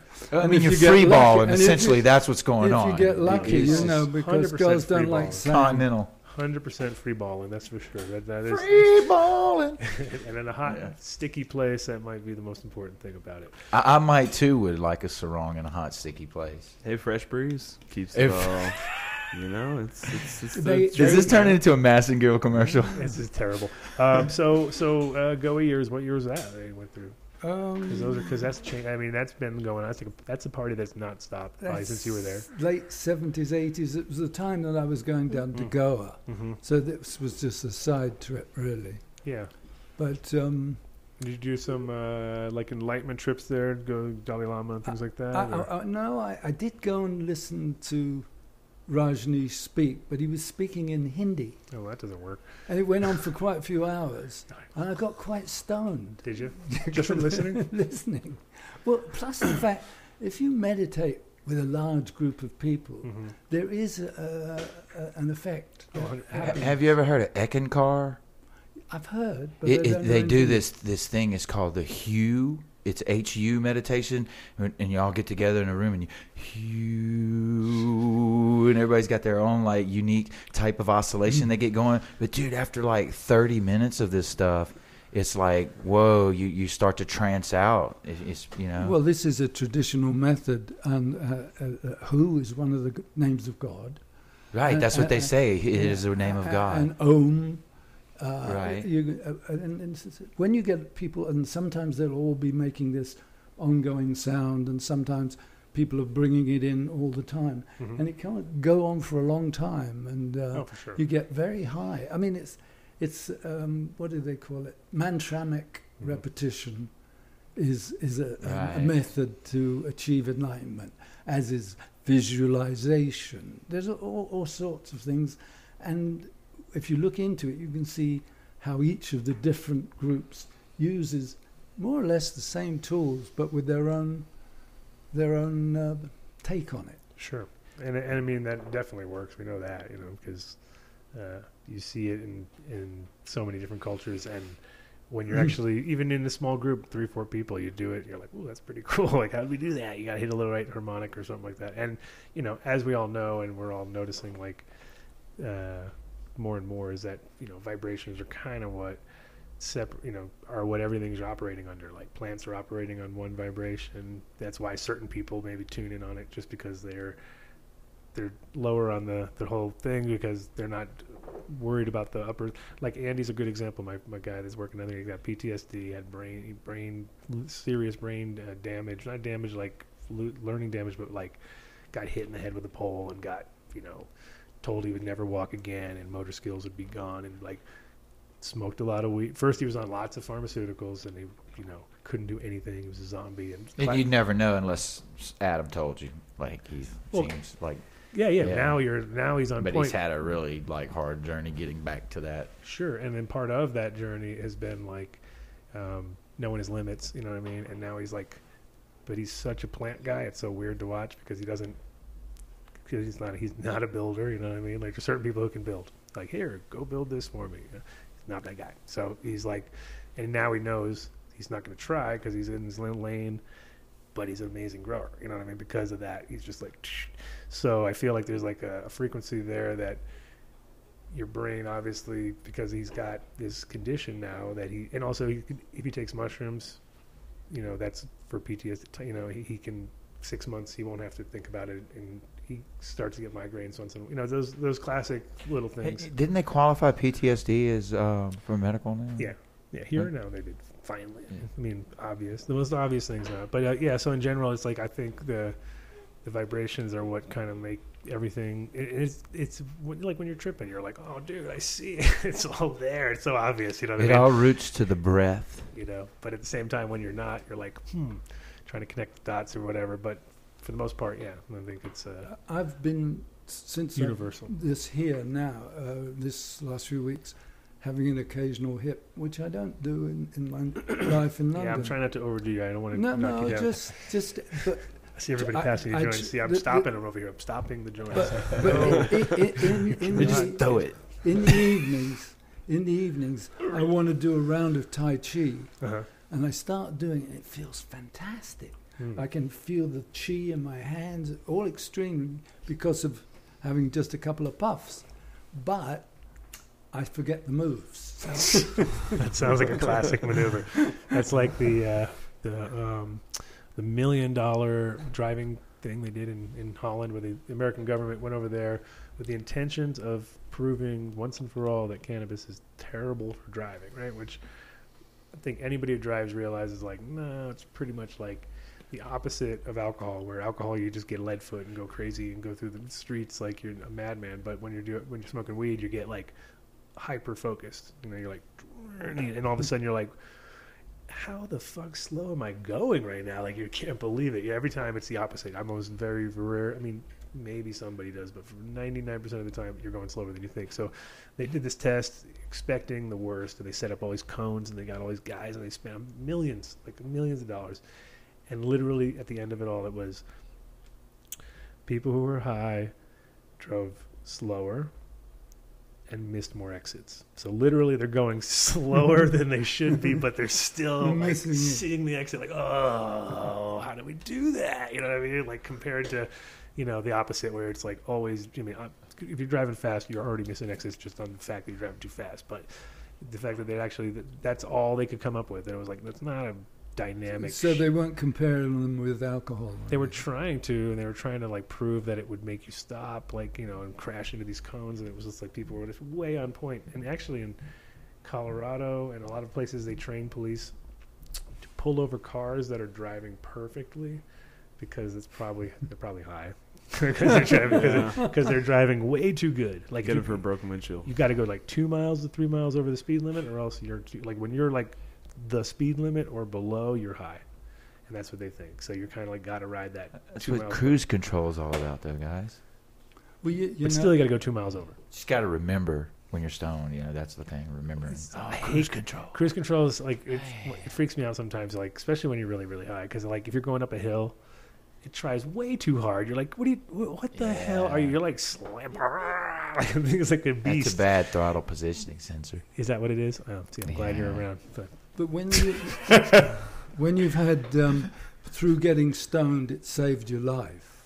oh, oh yeah, That that makes you realise you never know. And maybe there is some overall thing uh, or effort to uh, keep us together. But I, I kind of blew it at somebody's party, and uh um, what'd you do? Well, I, I had a it, the delusions of grandeur period. I, Mhm. this guy had offered me his house in the Caribbean for a year, for free, if I would pay the overhead, and he was living in Mallorca. So all I had to do was say thank you, but no, I got to go to Mallorca and thank him personally, and with a few friends, and we went on a charter flight. Get there, he's great. He gives us dinner and everything. He's way out in the mountains, and he had a younger wife. And I'd been stoned, and I'd taken a couple of quaaludes. to- Oh Jesus! So- ah, Younger wife and Quaaludes. Some Things get lewds. sounding bad already. So I, I, I, I, I, I think I may have made a fool of myself. Anyway, the following morning, I'm thinking, what did I do? All I had to say was thank you, and now I've gone and insulted this guy. So I make my friends drive me all these miles up, and, and, and we're on a charter flight. And if we don't catch the flight, we- we'd have to buy another ticket. And, and I'm promising them if we miss the plane, I'll, I'll get the other ticket. We get there and he just says, "No, Tom, you're awfully funny." blah, blah, blah, blah." You know, I was no problem. So we drive back. They won't let us on the bloody plane, and we're there, still a half an hour to go, and we're arguing with them and won't let us on the plane. We've only got hand baggage, and I looked up and I saw there was a plane going from Mallorca to Ibiza. So, um, and it was three pounds. So I, God knows when that could have been. How much? Three. Three. Pound. That's I remember it. That's crazy. So well, it was a two-minute flight, you know. oh yeah, it's still three pound. But flight. anyway, two minutes. so I said Go- to go everybody, wherever it takes you. I had a house in Ibiza, uh, you know, part of the delusions stuff. And so I told my friends, come on, we'll get on this plane, forget about it, I'll, I'll get us back to London. And the following morning, there was a phone call. John Morris, the guy I was involved in rock and roll with, oh, we thought you wouldn't be on the plane. I said, what, what, what? plane?" The plane that we were supposed to be on had crashed uh, in midair uh, over French. It was a French strike, uh, their airstrike, Uh huh. And the two planes had collided. Nobody was on the control. thing. Everybody was killed, Wow. and um, so Thank God for Quaaludes. sometimes for years I would say Quaaludes saved my life. Wow. Wow, that's amazing. Oh well, But they knew that you were, they were I didn't have to pay for their tickets, by the way. all they three they let me off. Yeah, they, I saved you their get your money's worth on a three pound flight when they're just crashing into other planes in midair. You know, it's like No, not the plane we were on. That was Oh. fine. It was the one we should have gone on Oh that yeah, yeah, crashed. yeah, yeah. No, one hundred percent. Yeah. But but that was uh, oh the other plane that you. So how much was the original flight? More. Well, it was it, wa- it, it was um, what they called it was a charter Mhm. flight. You had to go on a certain day and had to come back on a, uh, a certain day. Gotcha. And and if you missed the flight, you had to buy another ticket all over. So that was the the pressure. That's crazy. So So uh, New York, how long were you there for? Because I mean, I kind of remember vaguely ish, but I went to do a two or three week course and stayed thirty years. oh yeah, you were saying there you go. Yeah, that, yeah. That, that's that's a whole that's a whole. And, and then, around, then I came circle. back to London. I, I don't know why. I was, um, yeah, I know. I, I, I was taken into hospital. I fainted or something. They thought I was having a heart attack. Turns out I've got a very strong heart. It was acid reflux, but didn't it, they charged me about four grand for the night in hospital. I thought, fuck this! I'm going back to England, get myself checked out. Right. So I went and did the national health and had everything checked, and I was fine. And just that, if I smoke marijuana and drink alcohol at the same time, I- Mhm. I, can. My low blood pressure, I can faint. So Well, it's uh, at least at least at least it's. so uh, I'm safe. I'm safe. I just uh, well, I well, it still- depends. Falling over is never a safe thing. I guess you don't want, you don't know how you're going to fall over it. Um, so uh, in New York, you were what, what part of New York were you living in? in Manhattan, uh, Yeah. uh, Upper East Side, hmm and and then I also lived in the village and um, and lived And with. you were doing music stuff then too. Um, I, I did the uh, Stomu thing, Mhm. and um, but- but more or less most of the music stuff, you know, Ike and Tina Turner and all that stuff was in the early 70s in London. So with and was that like a manager position or what- No, we were the promoters, although um, I, I my partner was John Morris. He, Right. wa- he was the, the guy, the stage manager at Woodstock. You see him all in a white suit and all that stuff, t- talking about what sort of people on the street uh, uh, coming into the thing. Uh, and he ran the business side properly, and, and I just used to have everybody come back to my house and get because I'm amateur musician, and uh, so. I had all the equipment and the right drugs, and so I've played Right, actually, drums or I've- drugs? Or did you just? uh, both, both, and and I've I've played with some uh, wonderful musicians because they don't care, you know, we're jamming and have another line. And no, uh, that's not true. It, I made it was entertaining. I'm sure so. Frances, my wife, she used to cook great meals. There was Right. a big old house in London and this big house in the country. So it was a good place to do that sort of thing, which is not, say, what the average promoter's going to be doing. You know, they- they're out to make a profit. Right. Yeah, no, there's a I lot was of a glorified fan, I think. It's kind of my. It's funny how we have like similar vibes as far as like I used to throw parties knowing that I was either gonna not make any money or even lose money, but I didn't care just because I wanted to bring that DJ over and have him play at my party basically. And it was like, okay, you know, I I just lost ten thousand dollars. Oh. Like, okay. Well, I better enjoy the night, right? And I try my hardest, but at the same time, it's sort of like you know disheartening sometimes. But at the same time, I'd have another party which would make money for once. You know, it'd be like a real a balancing act. But it was also promoting my products and you know, kind of like trying to get the most out of it. It wasn't just just that, but it was similar in the sense that I was like glorified fan in the sense that I was just bringing over DJs I liked, and then Well, it, it was that, and um, s- some of the the pe- the people themselves. You know, um, some were you got more c- closer to than others. right, But um, I, I mean, Alice Cooper when we did that, he- the schools schools out Yeah. tour. Bryan Ferry was with this band that were our warm up band, and and I, I- I s- I remember saying to my kids. I can get him for a hundred pounds. What do you say? Because I didn't know who he was. right, And on the night, on the day, the first day of the, the concert, we weren't we weren't selling enough tickets. So I'm running around town, supposedly handing them out for people. But in the meantime, Alice Cooper went on TV with a snake, and all the tickets sold out instantly. Wow. And they were sending people out to find me and get the tickets back.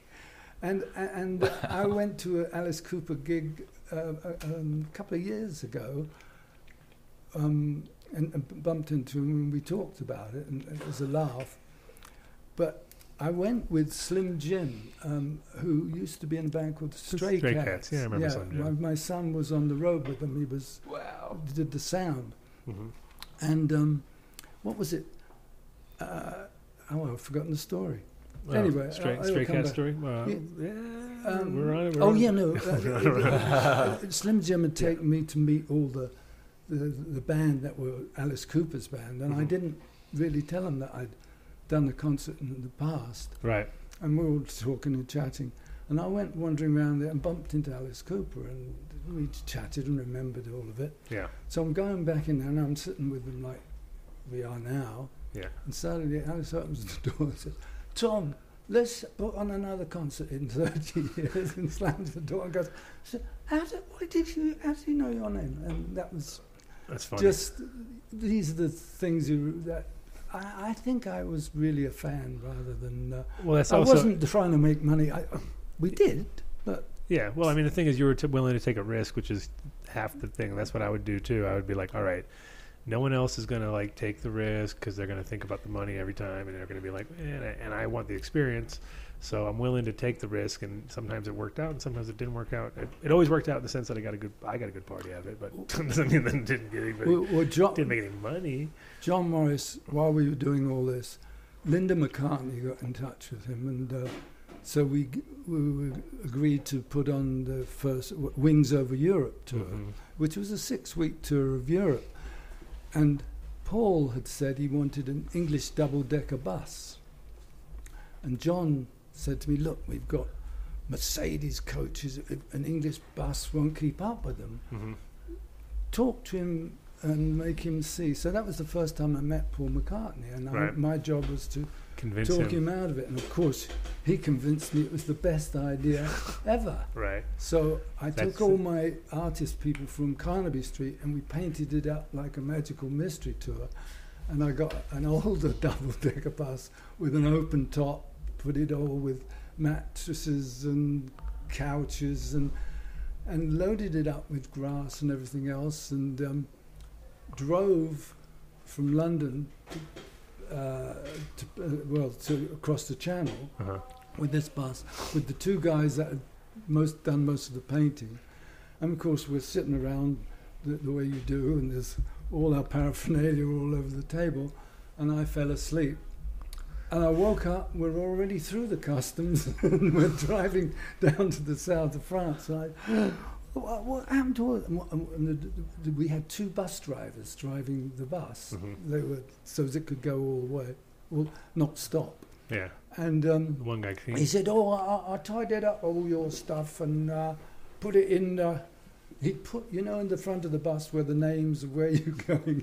He, he'd Yeah. bind it up in that. That's a good idea. That's a good idea. Good. idea. Quick on his feet. So when I Great w- bus w- driver. when I got to um, Marseille to meet the band, they'd had a hard time on the planes and this, that, and the other.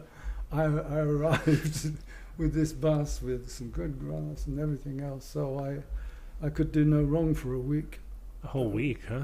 well, maybe a couple of days. Right. so, uh, and then, so you were actually working from for McCartney for a while then.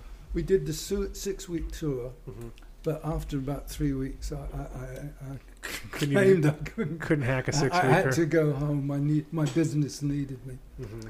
But um, He was a hard. Was he a hard driving kind of worker? Work, a hard driver to work for, or no, is it? it, it was very different from the Grateful Dead. You know, Yeah, where would- I would think everybody so. was family, and this was different. And um, and he had Linda also playing in the band, and you know we had to put chord charts out for her, so practically every, every road crew member was a better musician. But I didn't fully realise that he really needed her. You know, after Yeah. they'd split up, the Beatles, and it, just after they'd split up, really. Right. They, they did a, a college tour first, and then we did this um, six week tour. I remember in the Bull Ring at Arles. Oh, I better not say nasty stuff about people now. Oh, yeah, well, okay. But can, can you at least confirm for us that for all the conspiracy oh, nuts yeah, I already that asked him this. Paul, of. Paul McCartney is, is really like really Paul McCartney? Like turn me on, dead man. Turn Well, me on, dead. What's that all? Number nine. Number nine. What's that all about? Wait, what, what do you what do you say about all this? well, I don't know when he was supposed to have been changed. Sixty-six. Oh well, well, I, I was I was in '72, Yeah. So you would. and that was the- Paul McCartney. Well, that was when you knew. You didn't Well, know. and I- It been. well, I- I could have knew- been the, the clone. I knew George Harrison quite hmm. well. He used to come round to my house, a- and he he I, I liked. Okay, he's the real George, though. We know that. Yeah, nobody's yeah. nobody's claiming but that. i- if it had not been Paul, he would have noticed. They'd have had a tough time replacing Ringo, though, right? Like that would have been the most. Well, Ringo's the one that started that whole rumor anyway, right? He's sort of Turn like, me on, dead man. he Yeah, started Turn to kind of like then, tell the press or It- something like that. It, something. it might have been uh, R- Ringo uh, pointing his displeasure at uh, McCartney. Just that. right. Just to, not expecting to set the cat amongst the pigeons. Sounds like thunder. Thunder. That's uh, Michelle from Dope Magazine's coming on board for a second to chit chat with us. She's actually they have an office right upstairs, so it's Oh, cool. quite quite easy and cool. Um, they're going to talk about their cup coming up. The dope cup. Um, The dope cup. yeah, we probably got to make those. That's that's for the the, the noise on That this. must- it's, to give it, it's for the. Um, We're getting invaded. it's for the. Uh, it's for the um, Mr. Rogers neighborhood sort of vibe or something. Hello, Michelle. Welcome to the show. Right on time. I'm amazed. You're like. Hi, Michelle. You're so. f- You had to drive so far. Nice to meet you. Oh, it's just such a far drive. Was a far drive, right? All the way from upstairs. It's pretty good. Um, those are the commutes I like. I like those. Like you have, like my old place was. I had to go from my house to through the alleyway to my the office. It was like perfect. It's perfect. So um, I was giving everybody a sort of an idea, but I know you have obviously come so well prepared. You're going to tell everybody everything they ever could need to know about entering. Right? This is about entering right now. We're talking about. Yes, so we're having our Dope Cup Colorado June 25th at Cluster Studios. We're really excited to bring the first Dope Cup ever to Colorado. Um, so, pretty much for entries, Okay. they're $350 per entry, Mhm. um, depending on what category you enter in. First question, out of the gate. Boom. Who is this aimed at? Is this aimed at grower, personal growers, or dispensaries, or um, like, do you have to have a license to So, be you on? do have to have a license Okay, because I, we are. I just want to know right out of the gate. Yep. So people will go like, forget about it. I don't listen anymore. Totally. We're manifesting through Dun, dun, Starbuds. Yep. Manifesting through Starbuds. Um, and then Can we go a little are working with Gobi for our um, testing facility. So we'll actually be doing testing for uh, the actual event as well. Okay, so what is the percentage of testing versus like judges' actual uh, The whole thing. Opinions? Or yeah, do you know? Is there a percentage of that? So totally, um, yeah, we have the Trichome Institute doing pretty much the entire cup Oh, judging. Max, Max the Montrose and all human of those filter. guys. The human filter. We're stoked. The stoked. plug. He's going to filter it all through his veins. So they're going to be testing on st- uh, bud structure, color, trim, trichomes, ripeness, health, density, pungency, smell, smoothness, taste, and burnability. So- Burnability. Burnability That's is a the word. last one. I- Is that actually a word? it's a literally word. a Well, word. it- it's actually I don't know if it is a word. Com- the funny part. combustibility. The funny part was is that in 1993 I made that a category in our cannabis cup, which was the first sort of like cup that was like put on paper and thought out like as a real structured cup because they already had like five cups before the one we did. Well, the Amsterdam one. right? Yeah, and then the ones that they did before us were like private owned, like maybe us, you know, like this is it, we're doing the cup. All right, we're done. Cup's over. But we were like, no, you gotta bring in people and make it into a party. And then one of the categories, I was like, yeah, burnability. And then they copied burnability, and then burnability, burnability. And I see it keep traveling around. I'm like, I don't think it's really a word. I'm pretty sure that's one of those things I threw out there as a category in a cup that just keeps getting like, yeah, that's a good one, burnability. Nobody checked that. Nobody fact checked. It's 419. just announcing that. Oh my God. 419. What's if gonna you, happen? if you got them, smoke them. I usually say stop smoking around 419. Let everyone, all the amateurs smoke. I'll just take a break. No, but go ahead. Go ahead. And okay, so categories. So those are the ones that are. And how many is those? I was like, well, like 11, 12. Yeah, things? there's a bunch of And then, categories. and then that versus is there a technical like sent to a lab and then the lab? Okay, so tell us about that. Who's so there's a whole process. Um, right now, entries are open until June 8th. okay? Um, so you go online to dopecupco.dopemagazine.com. Um, Not cannabis cup? No, you can't say that word. Really? Oh, sorry. Don't even say you say those words. They'll send lawyers Uh, out uh, like in uh, a heartbeat. That's what it they wasn't me. Yeah, they will. Not these guys, but the, the other magazine. The I'm- other magazine. I'm will. a just a member of the public. It's fine. So yeah, so um, entries are open. We have two uh, manifest drop dates. That's going to be May 31st through the 2nd, as well as June 6th through the 8th as the last manifest drop date. And then again, they are open until the 8th of June. Um, so if you are interested in submitting or learning more about submissions, go online to that website. Again, dopecupco.dopemagazine.com. Sorry about that. Um, and then if you have any in, any questions about entries, you're going to actually email those questions over to entries at dopemagazine.com. Sorry. Killing me. So yeah, it's all good things. Um, we're Little really torch. stoked. We've got some great entries that have already come in, and we are excited to see the rest of them flow in um, as they come. And then the winners will be chosen and presented at the actual cup. So you wouldn't bring your entries to the cup. You enter them prior through Manifest. Um, from there, they go to Gobi Labs. So pretty much how it works is $350 per entry. Um, and then depending on what you are entering, whether that be flour, concentrates, topicals, edibles, there are a bunch of different categories. We ask for different amounts. So once you enter, um, you will get an email bounce back from our entries coordinator. And then from there, um, you'll have all the instructions based off of what you need to do in order to make sure that your product is submitted on time. Sounds cool. And so, uh, do we know if there's like some crazy cash prizes or anything? you know, trucks, So, cars, No, ca- boats. no boat prizes. Come on, I want a boat. So be- pretty much it's just the ability to, you know, brand recognize that you've won this through a legitimate um, tagging process through Trichome. Like this isn't, Mhm. you know, a bunch of people who are connoisseurs. We do have one connoisseur cup that's going to go out, which our buddy right here, Adam's going to be um, presenting for us. Oh. Go. Um, Here, but do a- besides here, that, do we're a dab. Do a dab. Let's Take a dab. Okay. Relax. Play dab music. Quick score dab music. Hold on. No, that's gonna hold on. There we go. Oh.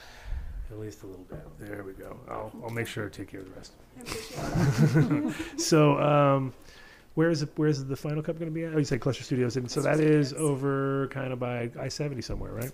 Yes, sir. About like 20 minutes, not even 10 No, minutes from even. here. Ten minutes. Ten minutes from here. And We're uh, also looking for sponsors. Okay. So if you are somebody who is interested in sponsoring, we've got a bunch of different levels, some of which consumption friendly, some not, okay. that we'd love to discuss with you. So feel free to reach out to us through the Dope Magazine microsite as well for those. And who? And that's the same site, same uh, same website. You got it. Same website, dopecupco at dopemagazine.com. And then um, we'll be able to let you know what's still available pertaining to what type of sponsorship. But again, you do have to be a licensed uh, facility or grower to enter. To enter, but not to do like what about vending? Vending, you can just be uh, You got to be licensed. Everyone's got to be licensed. I mean, okay. you're consumer based. So What if they were just like a swag company that sold T-shirts? swag is ready. We- You can actually sell swag at a vendor booth at the cup. Um, so we do have some product companies that are non-infused that you can sell those products at the cup. Okay, yeah, just just checking because not every not everybody's licensed, you know. Even though we we would hope so, but uh, so how is how's the other cups going? Was it, wasn't there another? You guys are doing like all over the place, right? You got Yeah. the cup going here. We just had one over 420 in Washington. How'd that go? It went really well. We had a lot of fun, and Talib Kweli actually uh, performed at that. So we have some artists in the pipeline right now that are going to be there. They're definitely Colorado based and well known in the industry here. So we're stoked to bring that as well That'll be announced in a couple weeks. Or? within the next like five days. Okay, everybody's. Give us a hint. If you're in the, if you like the jam band scene, it's a Oh couple of my different artists God. from different Oh, bands. That's it. You gave it all away. Not Bassnectar though. No, it's not Bassnectar. um, so, Not uh, space sector budget. but everybody's like announcing it's crazy because there's shows coming up in July that are haven't been announced. Like we have, they're just about to announce Chalice. They're just announced um, Emerald and Emerald, uh, not even Emerald, but the uh, Calif- California Cannabis County Fair, isn't it? Or no, just Cannabis County Fair. Cannabis County Fair. Cannabis County Fair. I'll get my shit straight. I'm going to talk to Tim. We're going to get him on the show anyway, Tim Blake.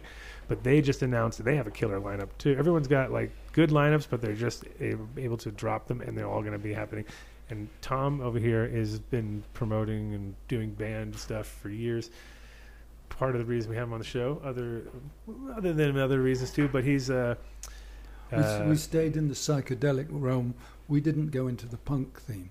yeah, even though well, yeah, but you could have because you had, like you said, you had the Sex Pistols at your at your shop. Uh, their first, their first gig their first gig at ever. my cafe, Salter's Cafe. Dude, my friend, you keep saying delusions of grandeur, but th- that's actual grandeur. The things you keep describing, that's like actual grandeur. Oh, you are so nice.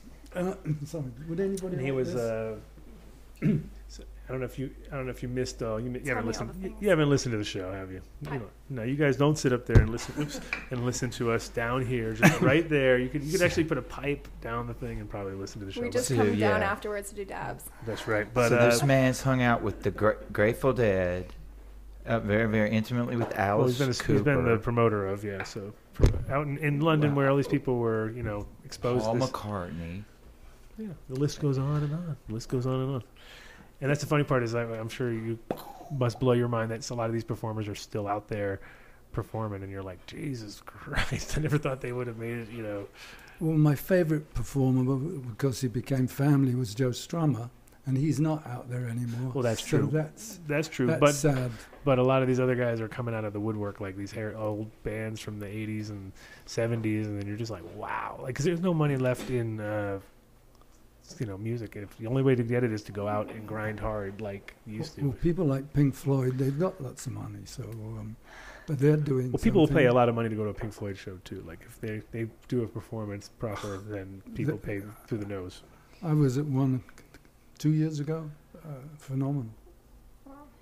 And uh, yeah, the, but but at the same time, I'm I've been shocked. I was looking, I was like, wait a minute, like you know, it's like REO Speedwagon and all these bands that you're just like, come on, they, can, they cannot be still filling up places, but they are, and it's like, yeah, Casinos. no, pretty big, pretty sometimes pretty big things. You know what I mean?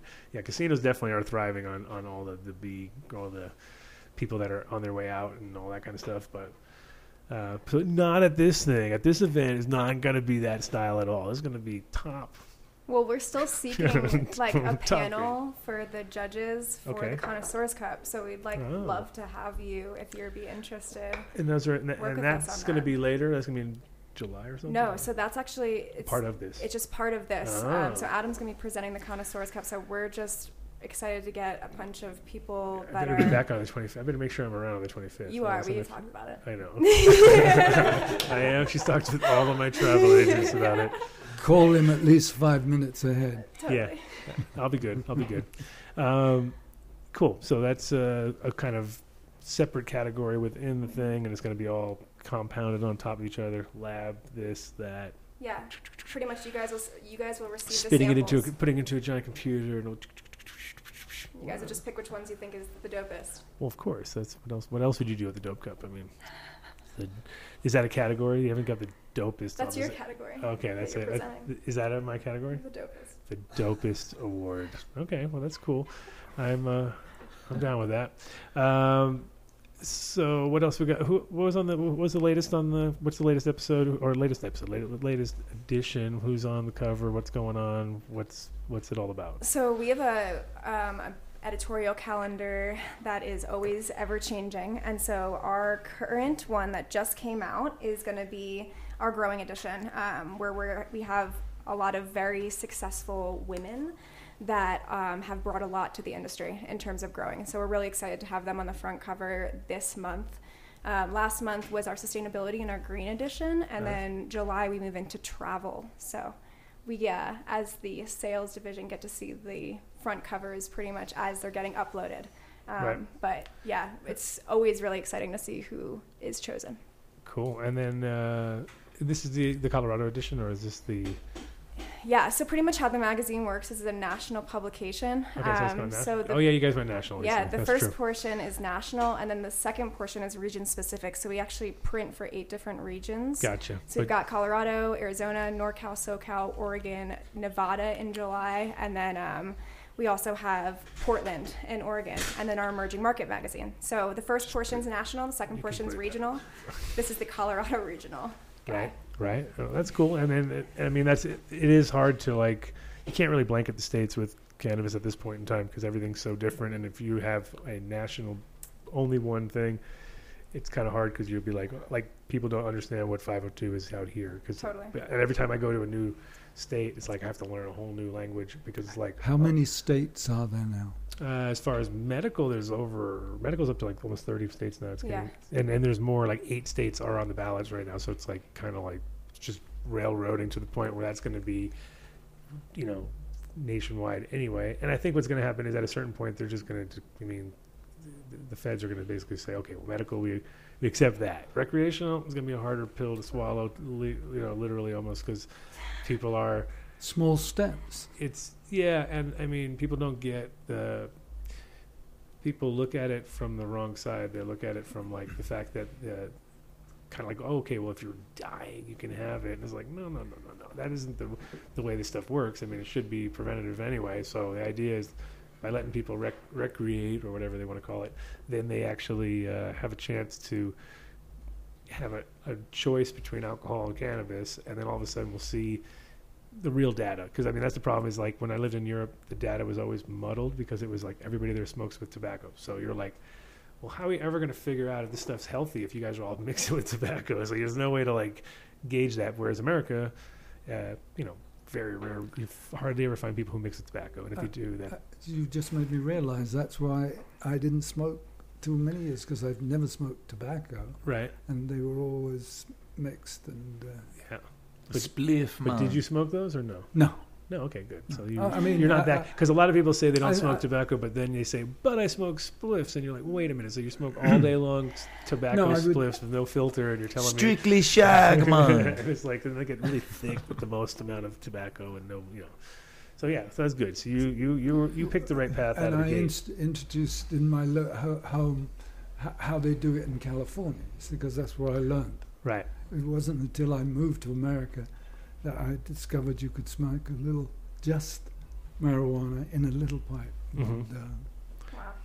Took all that. It 'Cause took all moving to America. to well, if see- you're a cigarette smoker, you Yeah. it would come more naturally. But if you didn't, Well, Europe is is amazing because like people would always tell me like, "How do you do it?" I was like, "What do you mean?" It's like they had like they almost had this thing in their mind that you had to mix it with tobacco or it wouldn't work. You know what I mean? I was like, "No, it's the exact opposite." well, the- like there's a tribe, the Joujouka.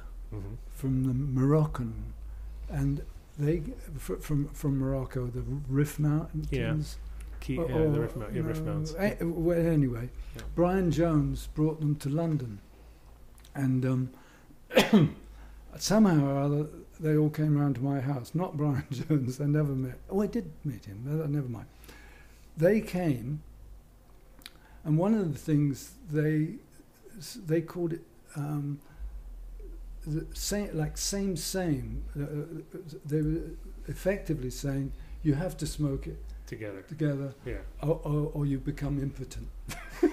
I've actually heard that bullshit before too. That's that, and that's like complete and utter horseshit, basically. But I. No, with hash, I could understand it. Well, the thing about hash, I mean, it's like when you got a block of hash and you You got to figure out how to to burn you got to then then it makes Yeah. sense. And that's the problem with a lot of Europeans is that that was their sort of choice Well, product. introduction. it's kind of a. Yes. This is the way we do it. exactly. So they get used to that. And Like they would everybody just- smoking blunts, kind of. But I'd watch people roll That's joints. Coast thing. of. Yeah, but I watch people roll joints and they would put like the same amount of weed in that I would, you know, like use to pack the end of it if I forgot to pack the end. Oh, look at a little bit of weed here. I'll just pack it. That was all their weed they would put in there. It was like sprinkle it out, stretch it out. Throw the Yeah. keef on. You, you were seeing it in the wholesale section. well, yeah, but in general, but that was the thing about living over in Holland is I, I kind of realized that early on that people there just were not, they weren't going in deep. You know what I mean? So they didn't really understand what things were, and then it was like kind of like, oh well, shit, I take weed and put hash on the weed, and oh my god, people would freak out and be like, why are you talking about it? It's like this is still not strong enough. You know what I mean? I want to, you know, that was that's their the mentality of the of the American stoner compared to the European stoner. And tolerance.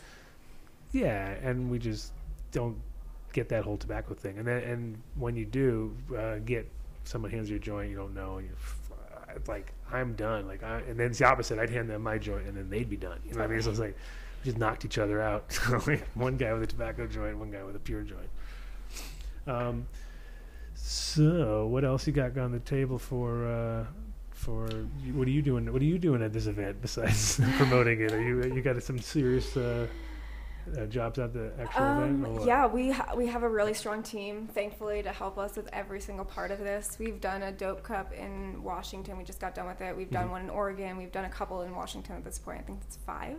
yeah, Sorry, James, if that's not correct. Yeah. You're Um, close yeah, enough. It's close we're, enough. we're, we're prepared, I guess, is what I'm trying to say. We've done it in a couple different states. We know the loopholes and what we have to do to get through and make sure everything is compliant with the state.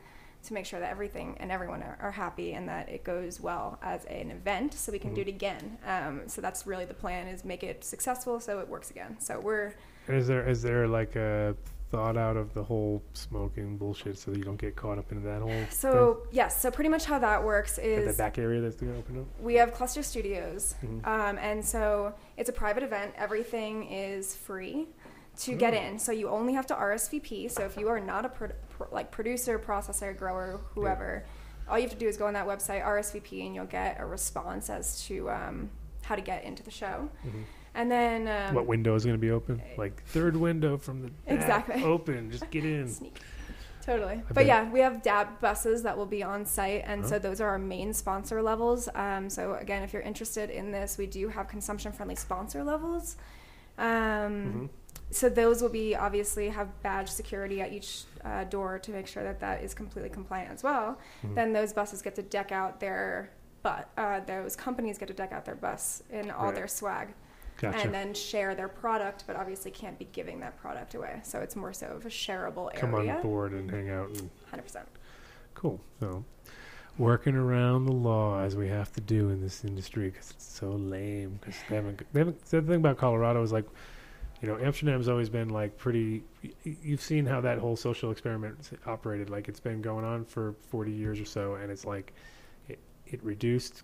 Uh, kids you know it reduced people wanting to smoke weed really is what happened like all the dutch don't smoke weed it's mm, just the mm, foreigners that mm. go there and go nuts you know what i mean so Yeah, yeah. and kind of happening here in Colorado, where I think like a lot of the mm-hmm. Colorado people wouldn't say that they're less smoke less, but definitely there's like a. It's not like they're so like oh my god it's weed. They're kind of over it. They've heard about it. You know what I mean? And then every new state that comes on board, it's a new thing, and then all of a sudden they kind of. It's it's like we get over it real quick. And the interesting part is is that. That's why it should have been legal a long time ago because it's not a big deal. We've just been making it into a big deal, and then by making it a big deal, and mostly by putting people in jail. That's the biggest problem of the whole thing because it's like that's real deal stuff for for nothing. You know what I mean? For like for just making it not normalized by yeah. making it. It can only speed up in a way. Uh, uh, you know, like the Berlin Wall came Mhm. down, hmm communism was there forever, Right. and, and one day it wasn't.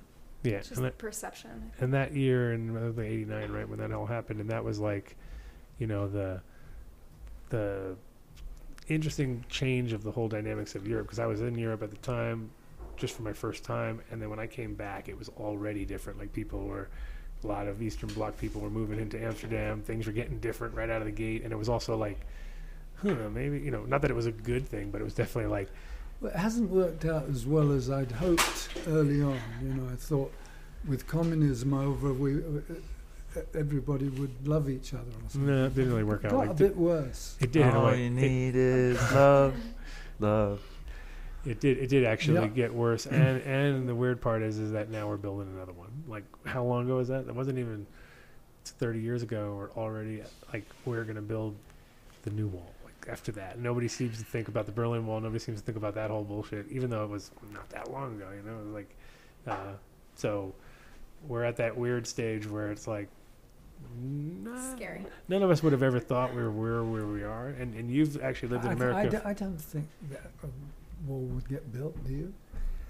Um, I think he may get some ceremonial, like one mile of stretch that he gets to build. that he's They're ex- they're extending it in some areas. what do you mean, like- higher or yeah. wider? Or It's like corrugated metal, and I don't know. I saw some pictures online. I don't know how serious. Like, are American taxpayers really going to pay for that shit? Is Mexico going to really pay for no, it? No, they're not. paying for- it. They've already said they're not going to pay for it. So, It's a bunch of bullshit. and and you know, like I said, there may be some like symbolic thing made where he gets to, to do his like gateway to America spot or something, It would and get then knocked down. Well, mo- most poli- most politicians promise all sorts of stuff when they're trying to get elected, yeah. but most of that stuff doesn't happen. It What's this gradually orb gets thing? forgotten. What's this orb thing? We see pictures of them with their hands on the or- orb. What is this orb thing? I, I have no idea. You haven't seen these like No. Trump and all these these Arab guys with the with the things on their heads, and they're all like touching Adam's. Adam's got you, man. I got a photo of it. I think He, it was yeah, one of those. dude, I he was like, flipped it too. I actually no, I did see something. I just didn't. I skip read it. yeah, they do some weird stuff like that. I feel like Uh, some of them are just photoshopped of his face in there. What's Who's that? that? I think a lot of them are just photoshopped. So you don't think there's a real orb with the, then they were touching this orb? I no, think. this orb thing that was real.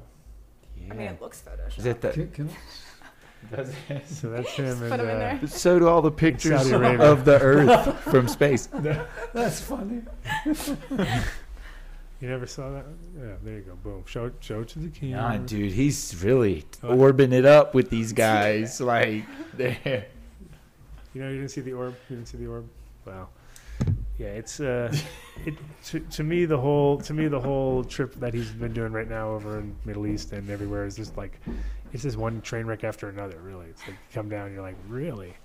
So you know, one day he's he's, he's making it basically just making enemies everywhere he goes. It's like, okay, well, But you know, even if you do push through a cloud, m- m- many of us have probably done that. When you get through, you just kind of look relieved. Not, I did it. oh that that that was ridiculous. You saw that push through the thing.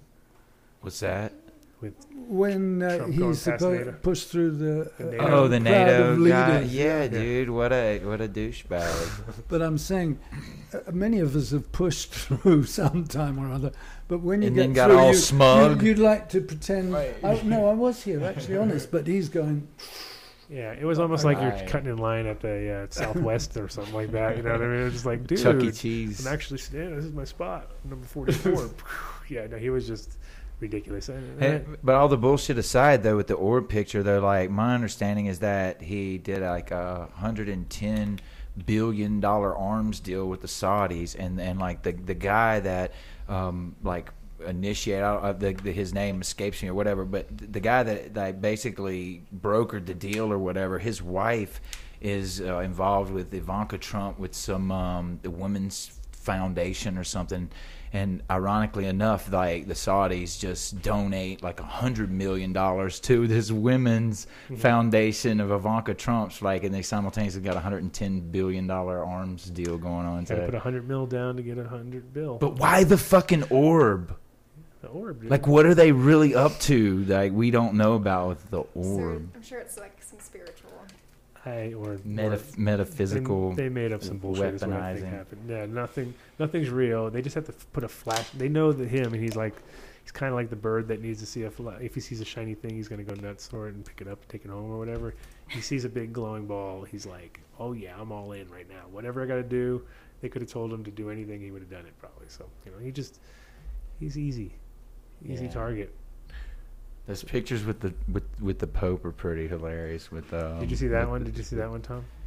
The meeting with the Pope Well, I've seen the, was the pretty hilarious. Photoshop one where where he did the, with the Addams family. with the hands. No, no. oh, see the I Adams can family find one this was good. show. I saw when they had the they had the Shining kids and the Addams family, and they kind of mixed it all up. I You didn't saw see it. this one. I feel like I see like a m- Trump meme every three scrolls. So it's yeah, just and you're in front of that idiot box upstairs all the time, right? So that's all you do is see Trump. It, it's the kids from The Shining and Yeah, yeah. Dame Damien. from, yeah, that's, the the ori- Omen. that's the I'm, original. I'm trying to find it. that's the Oh, original. yeah. That's the original. And so what is it? That's the original. Oh, I mean, how about how Obama addressed the nation? they just threw look. They threw Damien in there. but the one with the girls. I, I'm sorry. What were you saying? Oh no, I was just saying how um, Obama addressed the nation on all of the tragedy that's happened these past couple of days in Manchester, Mhm. and you know, just having that type of Well, the contrast. I mean, the thing is, like, you had one guy who could actually talk, and regardless if you agreed with him or not, or whatever the policy, the whole thing was his. He was, in my opinion, it was like him battling everybody to try to get just the most basic shit done. Whereas this has just been like railroading and weirdness and like stuff where you're just like, this is like against. I mean, she talked about fracking. TV Talked about fracking. Uh, the the the um, monument there with with the what's the monument? The one, the big one, the, the uh, faces. Mount Rushmore. Mount Rushmore. He's been fracking Mount Rushmore. He's he's already con- on that. That's what he wants to do. Fracking. Yeah, and go in there and uh, extract some of the. I thought that was Oil. done underground. Yeah, but he was like talking about all around that Right. area and stuff, and like and going in and Oh, finding wow. minerals or something. I was like, what are you talking about, dude? Like, yeah, it's like just amazing stuff, like against the nature and against you know humanity. humanity, like pretty much going against all those Wow. things where you're just like, every day you're like, wow, I couldn't even think. I couldn't even sit around and think of all the stuff that he's So, trying. do you think that uh, they keep the story going until Congress are in power, Yeah, yeah. I mean, I think it's. and then have a go at him? Is that the idea? I'd say it's. That's what I heard. I'd say a few more months of letting him just think he's doing something on his own, and then just like slam him down. You know, because when the midterms come up, that's going to be like the flip. You know what Just I gonna mean? wait for him to really fuck up. And All, all of a sudden, it's going to be a d- Democratic, you know, controlled House, and then he's going to be in some serious shit, and all of a sudden, it's going to go no, you know, and then then they start the case because right now everything can get vetoed and blocked, and you know, it's just it's the thing about it is that it exposes America for what it really is, which is just like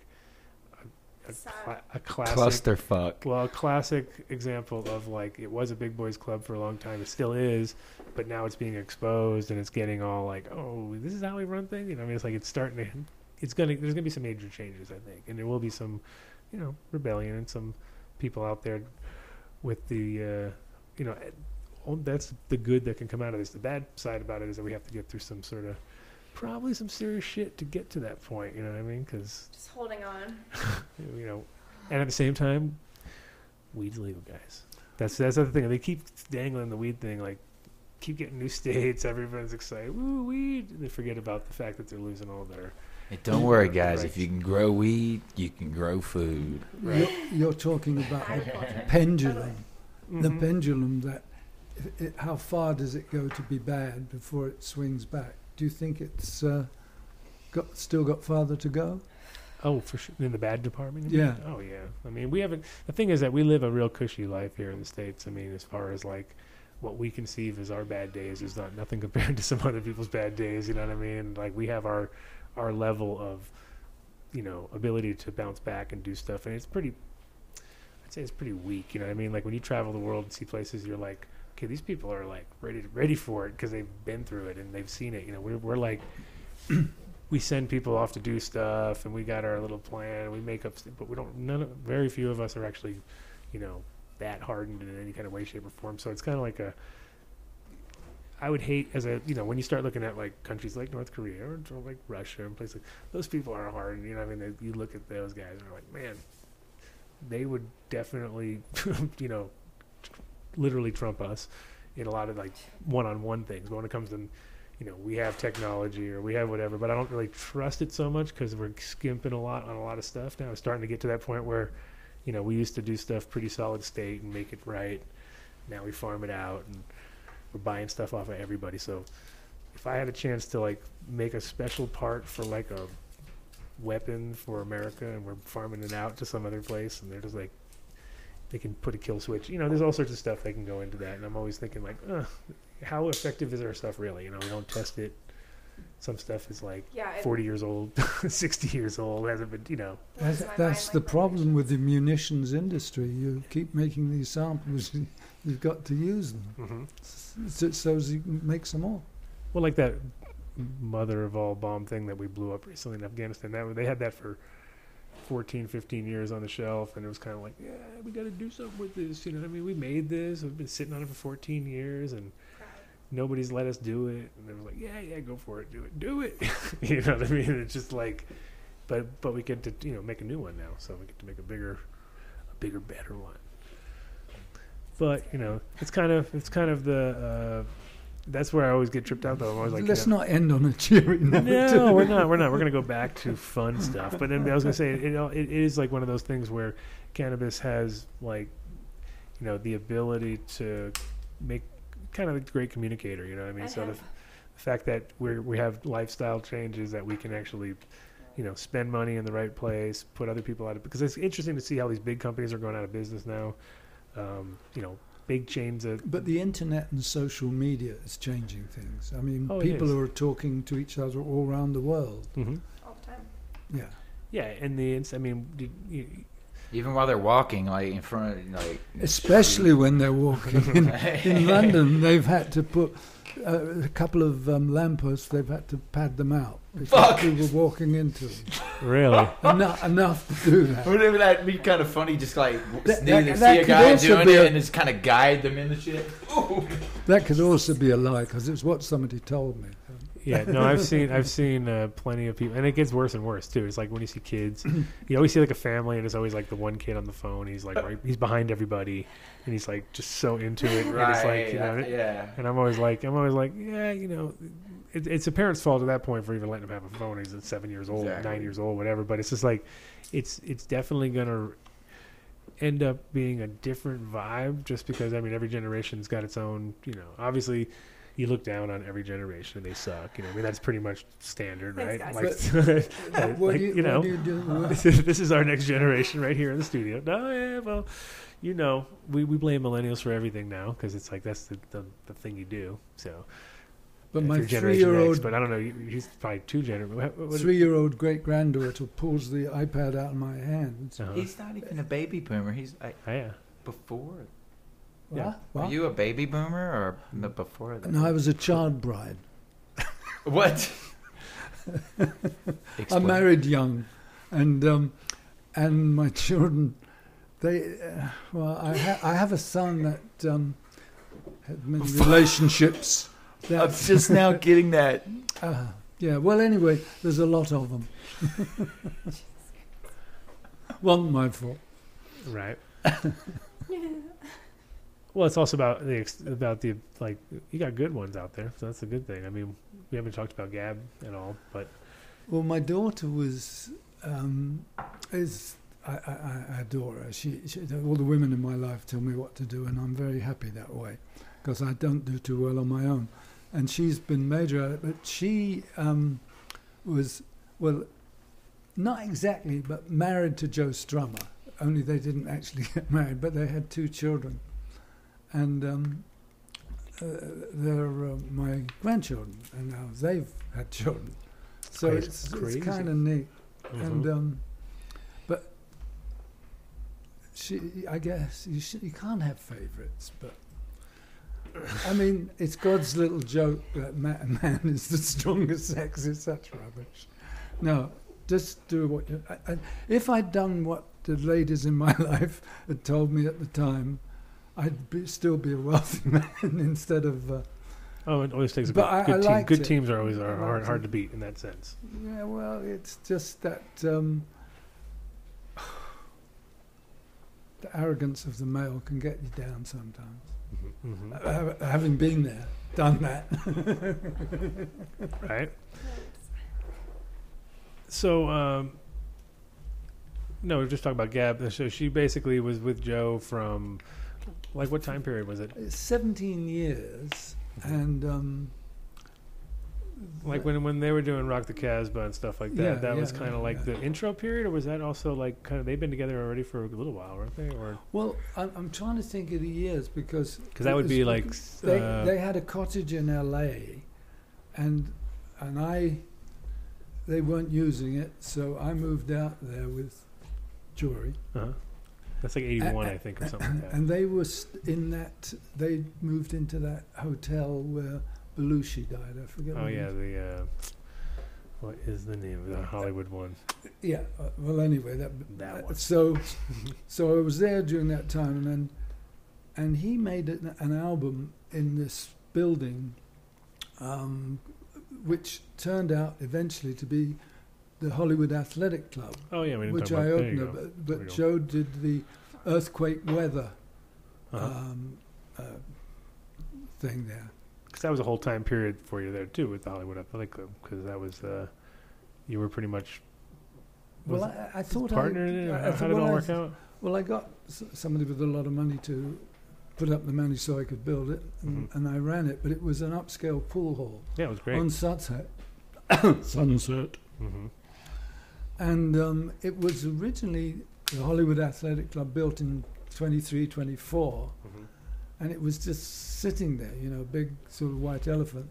And we put in 46 pool tables and four snooker tables and restaurants and bars and I remember it was great. Thank God it took off. But um, trouble is running a club. You know, it, it can't go forever. So Sure. So I dumped out after about seven or eight years. Yeah, you were definitely doing it. It was a, it was a definitely a little uh, section of time there. Was I remember it being at least five or six years. Well, it fitted in with the rock and roll world Mm-hmm. because English bands when they were in LA would come, hmm like you two, and uh, they they didn't arrive till two in the morning, and hmm that's when we close. So my explaining to everybody tonight we're going to stay open Yeah. all night, and uh, Back to your old ways. yeah, It seems that's what happened. pretty much. Yeah. But no, I mean the staff definitely wanted to stay, Yeah. so it was fun. That was a great space. I mean, it was definitely like upscale, like you said, and there was that time period also where you just kind of hit it because I think pool was cool again. You know, that was like now it's sort of like it's faded again. It's not the hottest, coolest thing. But Yeah, that, We almost had a pool table here. we talked about it. Yeah, we definitely. Well, talked that's about all I got out of it. It was actually It. That's as far as we got. Yes, learning how to play pool. That's but uh, Well, that and I mean, it, it, like I said, it was uh, it was definitely the the time and place to do that kind of stuff because uh, everywhere in the states there was pool halls opening up or being re- Yeah. reconditioned, made them nice, and A- you guys had it pretty much like and a, we were in Hollywood, and we got everybody that was in all the TV shows and everything used to come there and hang out because, as opposed to a music club where it's blah blah blah, yeah. this was big. You could have private Well, I mean, think of how many deals went down there. Probably Mm. lots, you know, because that's like a, a classic space to go and you know do the deal and play the game and see who's on top and be like, all right, guess it's guess I'm the one who's uh, getting the 51 percent right now because you just lost the game. You know what I mean? That's what, Well, what's great about pool, you know, because you can houses were lost, families were torn apart just because of you. Come on now, Tom, think of all the destruction you caused with, with the your- pool. yeah, with the pool, probably Yeah, worse. yeah, yeah. Worse than cannabis, that's for sure. I, I, Pool's more dangerous than cannabis, I guarantee. More people have had a stick cracked it, over their it head. was in LA. there was no smoking of any kind inside. right. Yeah, there you go. So you guys were going for the But, whole. well, at first they wouldn't let me sell alcohol, and um, and I, but they, I could only sell it in the bar, and they weren't able to take it to the table. But eventually, Got it all worked out. yeah, Yeah. It, it, it, I had to go through all sorts of public appeals just to get the permission to do it. It was quite a. It wasn't what I expected. Right. Signed on for. Sure. Well, probably the the uh, the. See, that's the thing is English people get away with murder, right? So you probably got a chance to go. You got in there. They were like, "Oh, this guy seems pretty legit." Like because English accents always sound extra legit to us for some reason. You know, it's like we're like, "Oh, must be." That's why all the newscasters are now English. You notice that? Like you always have one guy that's got a little English accent or Well, or something. you know? English actors come over here to make their living, I guess. Yeah, they crush it. They crush it because people are like, "Oh, this is totally legit." Like, Yeah. you know, they get- and then Speaking like that, how could he possibly be How crooked? exactly. Could you explain to, to us the difference between a bloke and a wanker? Big difference. A bloke could be a decent guy, Yeah, but a wanker is. I think that's self-explanatory. yeah. No, wanker is definitely not a good thing. Right. And a bloke is like you can be a bloke. It could be a good bloke. Bloke's pretty general though. That's just like Well, we're So all. it's kind of like saying a guy. it's a bit old-fashioned to be a bloke, you know. yeah. Dude or guy. But you a be dude good is for- American and California and all that stuff. But um, you know these words cross over, of course.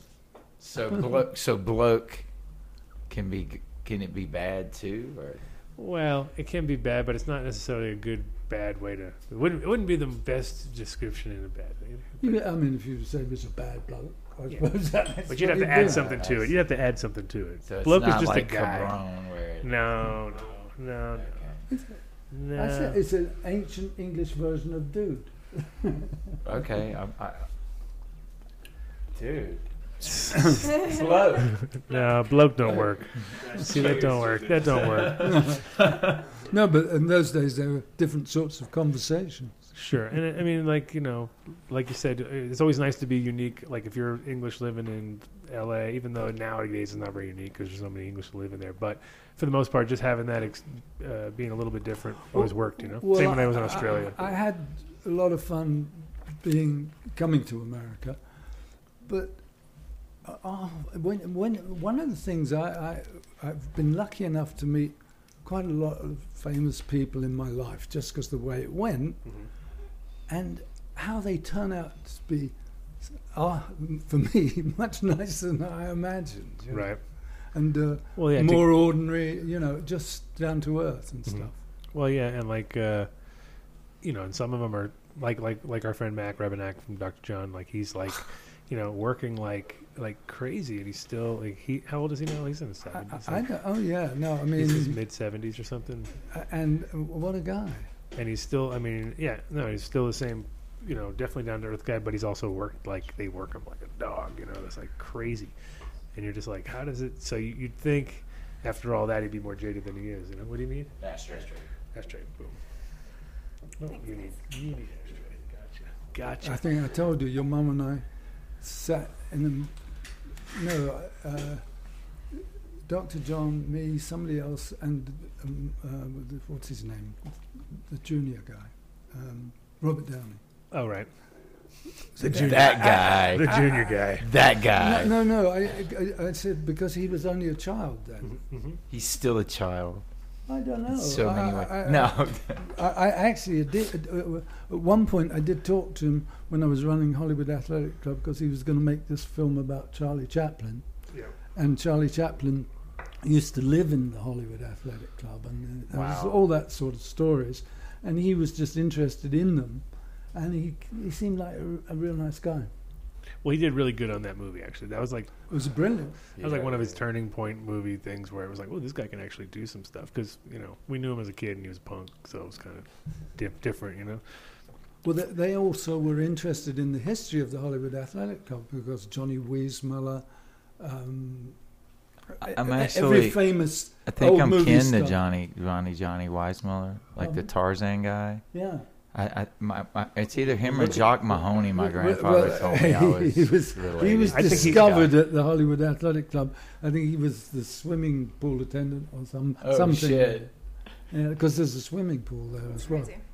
You're like a legend. Well, I, I had um, some genuine antiques made for the club. I was part of doing it and got these enormous mirrors made by this English model maker guy I knew. Was quite brilliant.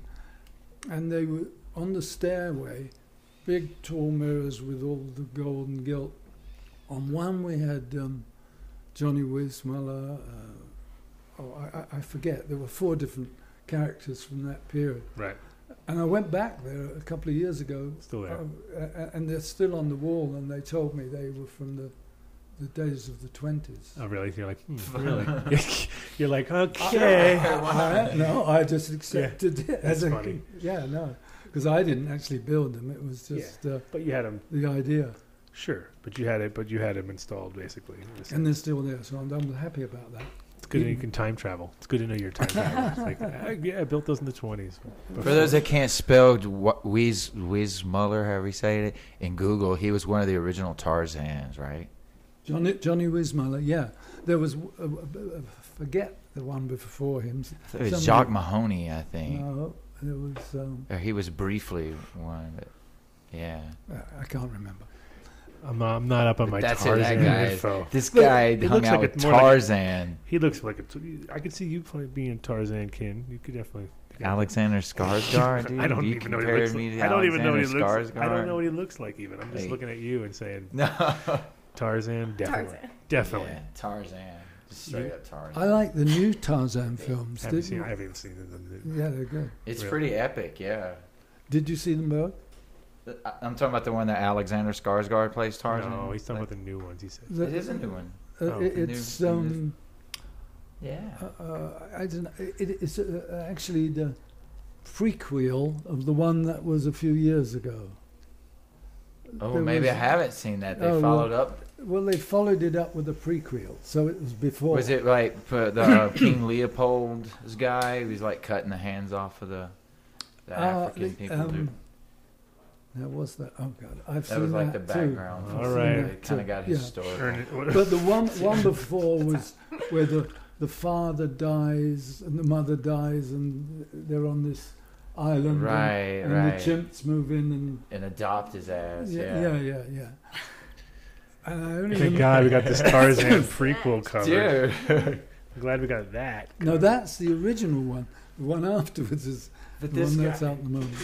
this guy hung out with Tarzan, Who? the ape man, the, your boy. You. Tom, do you like the coolest person walking the planet? No, no, I, I wasn't there with them. They're too old. But I'm saying that we were part of the history of the Hollywood Athletic Club. And Oh, pe- okay. people like Robert Downey Jr. wanted to know all that stuff, and they would come. But you still hung out with Iron Man. Yeah, yeah. You just find. Well, no, that was that was a little older, but yeah, that wasn't really a big deal for us though. We're trying not to get you too stoned, but man, you're holding your own. I see. I'm taking it gently. Yeah. Us old f- folks, we have to be careful, you know. We might fall over. So, uh, so now you're sort of this like retired, loving life. Got yourself a little pad in London. How's that going? Well, I was lucky. I um, He, he's like lost all my money, so Right. I so I had to take a different view on life. Uh huh. So I, I live in London, on very minimum wage and pension and stuff like that. But I have a lovely apartment in the best part of town. So uh, That's always a good score, and you don't pay much now, right? Because it's all. I mean, not have to tell us how much you pay, but in general, you don't. I mean, you got a pretty good deal. London can crush. I mean, London is one of the most expensive mm-hmm. places in the world as far uh, as getting a house or a place, and but there there is the, the basic idea of socialism there, mm-hmm. where you try to help the public, and from time to time, you get a socialist government and you get more help. Right. Then it goes right wing and, and you get less. It's, it's a similar story here, you know. so you got you got to turn in the right So swing. I was in the right time, Yeah. right place at the right time, which was happy for me. But um, no, I mean, I bet I met people in, in London quite a bit. I mean, as it, this is a name dropping show, right? Oh, it is now. Yeah. Now that now that you're on here. I, I, I, I've got the best one. Actually, the one I was most excited was was Martin Luther King Jr. There you go. Junior. the right He- one. The right one. He was he was wonderful. Y- you met I, w- Dr. Martin Luther King, I did. Tell us. Tell us about that story. Well, what happened is dude. I was uh, working for my I told you Forrest Gump right now. You know. I said that, my father-in-law. oh, wow. I had a father-in-law who was a property dealer, and that's how I was getting into it. And I met this guy called Basil Sands, who was from the Bahamas, and we built a hotel in the Bahamas, and I, I kind of got to know him. He was a good-looking black guy, and um, and he was trying to do a deal with me, or help me to get him to do a deal with my father-in-law. I can't remember the stuff, but he was great, and he invited me to this event and it was mostly the black community in England, and and, it, and I, I was honoured to be there. wow. That's like amazing. Yeah, I mean that's the thing. And like you said, you super down to earth. And uh, what do you say? You, told me you said something to you. Um, I, I, I'm not going to tell on record our conversation, Okay. Okay. Wow. That's good. but he was he was a dude. Right. yeah, you know, and over these, uh, yeah, and so like, I mean, that's the interesting part. Like, I think now, um, the one thing that the mil- the millennials, the one thing that they seek and that they, The they grouping of awful humans, right? no, it's not the grouping. It's just, but the, it's just a different um, exposure They level. just got to call us all And- something. and so Which what? is off to well, realize. you know, I think, but what the part of it is like everybody's looking for authentic authenticity right now. That's like the key to to like success. You know what I mean? Like if you're authentic, and then when it comes to media, when it comes to like fashion, when it comes to all these things, like you know, if you're a brand that's been around, like that's one of the, the reasons that I feel like you know we're, we haven't cashed out yet on Hoodlum because we're we're still the same crew, the same original seven people working on the company or whatever, and like I think Dope's very similar. Like it's all pretty authentic as far as like you guys. I mean, you're expanding, and that's that's the the danger of expansion is that you lose chance. You can lose your core. You know what I mean? You have to stay It's all about true. culture. and then now the stories that are coming out of your well of you know incredible stories and the stories that are out there are so crazy for other people to hear because they aren't you know just they weren't at that right spot in time but then you know as a storyteller because that's what i do too on this show half the time i feel like because people like tell a story and it's like oh I gotta, I gotta think of something now you know what i mean it's like it's extra hard but once you get in a rhythm you start telling it and then when you tell these like details like you know you still haven't even talked about your royal sort of connections either, because that's another whole other angle. Because that's what they, people would expect. They meet you and they go like, "Oh, he sounded so proper," you know, and you could like name drop pretty hard in the. Well, I was Dude, born- we haven't name. Speaking of name dropping, we haven't even played the Grateful Dead audio clip Oh, yeah, that we do. have Oh yeah, we have that too. in reserve. Let's do that. Speaking of name since we're at the dropping, of- like, since we're at the peak of name just to give some like validation to all of this, you okay, know. okay. Sure, let's Okay. play it. Let's play it. Like, oh, y'all want to play it now? I was just reminding that let's that we, we have play it, but but we got a whole we got a whole room full of people now. Um, So thi- this is from uh, Jerry Garcia, the Jerry yeah, Garcia let's band, intro it first. and it's a song called "Might as Well." uh-huh. I'm, I'm gonna just play the whole thing and and and listen at one minute. No, and no, no. 14 Get closer to the. Can't you go closer to the? It's one just that- one minute and 14 seconds. Yeah. we got two hours, an hour left. You got Y- one minute. Okay, I guess we can. It- do it's a. Grateful Dead song. It's pleasant. Okay, no, it's not it. Grateful Dead. It's Jerry Garcia band. Oh, it, it's it's yes, pleasant nonetheless.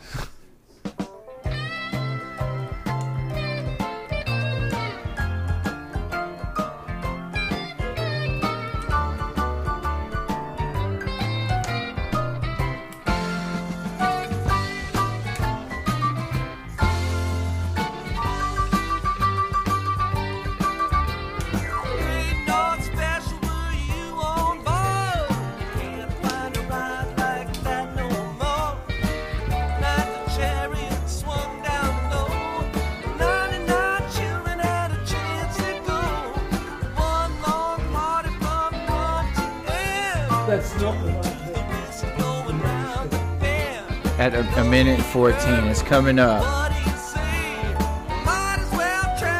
Just trying to give them the vibe, you know.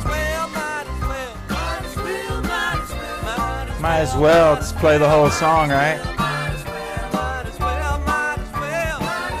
All right, here we go. Jerry Garcia plugging our guest.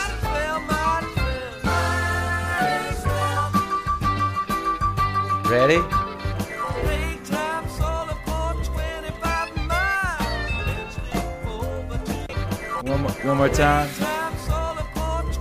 There it is. There it is. Epic history. There it is, folks. We believe him. Of course, we believe him. Jerry Garcia plug in the man. Yeah. And that's well- 71, 72, you said? Like after the 71 tour. That was the 72 tour. Gotcha. But he, it's actually the song came afterwards because he's talking about the 72 tour Mm-hmm. Gotcha. because a lot of their family came. And that's what he's singing. A Mhm. lot of our, I forget the words, Mhm. were able to get there. And, uh, and it was a, a big family event. Well, that's what they're all known for, and that's the thing is it never ended because they're just extended family. Now the whole thing about being dead fam, you know, which is what it is, and you like our friend Jr. who was there, you know, pretty With- much their with road Jonathan Reister, who Yeah. was also involved with the Grateful Dead, Yeah. ties us in with Arica. Exactly, exactly. No, it all comes kind of full circle. And as, as a kid, when I left in '89, I remember like being all kind of like it was, it was a weird time period. Music wise, America was just nowhere. It was just a big mess, kind of. And then when I came back, kind of you could come back yearly or whatever. And in the early '90s, all my friends were turning into little deadheads, and I was like, kind of like, really? Like I grew up with this whole stuff. You know, I mean, to me, it was kind of like, uh, ah, I'm moving to Europe, so I'd go to Europe and you know, completely different angle. Um, and then I'd watch Electronic. exactly, and then I watched the tour come through in '93 when I started my uh, shop, and it was like, wow, this is like turning into something big. You know what I mean? It was like scene wise, and you know, had a bunch of kids move in, stay with us, and we'd have like battles between their little tapes of the dead that they would try to crank out in the courtyard, you know, and I'd be like putting on hip hop and it was a full on it was a battle. It was a it was a battle. But I was totally like ha, you know, appreciative of the whole thing, but at the same time not uh, you know, kind of unfazed by it because I was like, "Wow, this is weird." Like I went and saw That guy that's just walked in and sitting across the air, uh he's done Arica. Oh yeah, no, we know, and this this is the He's almost normal.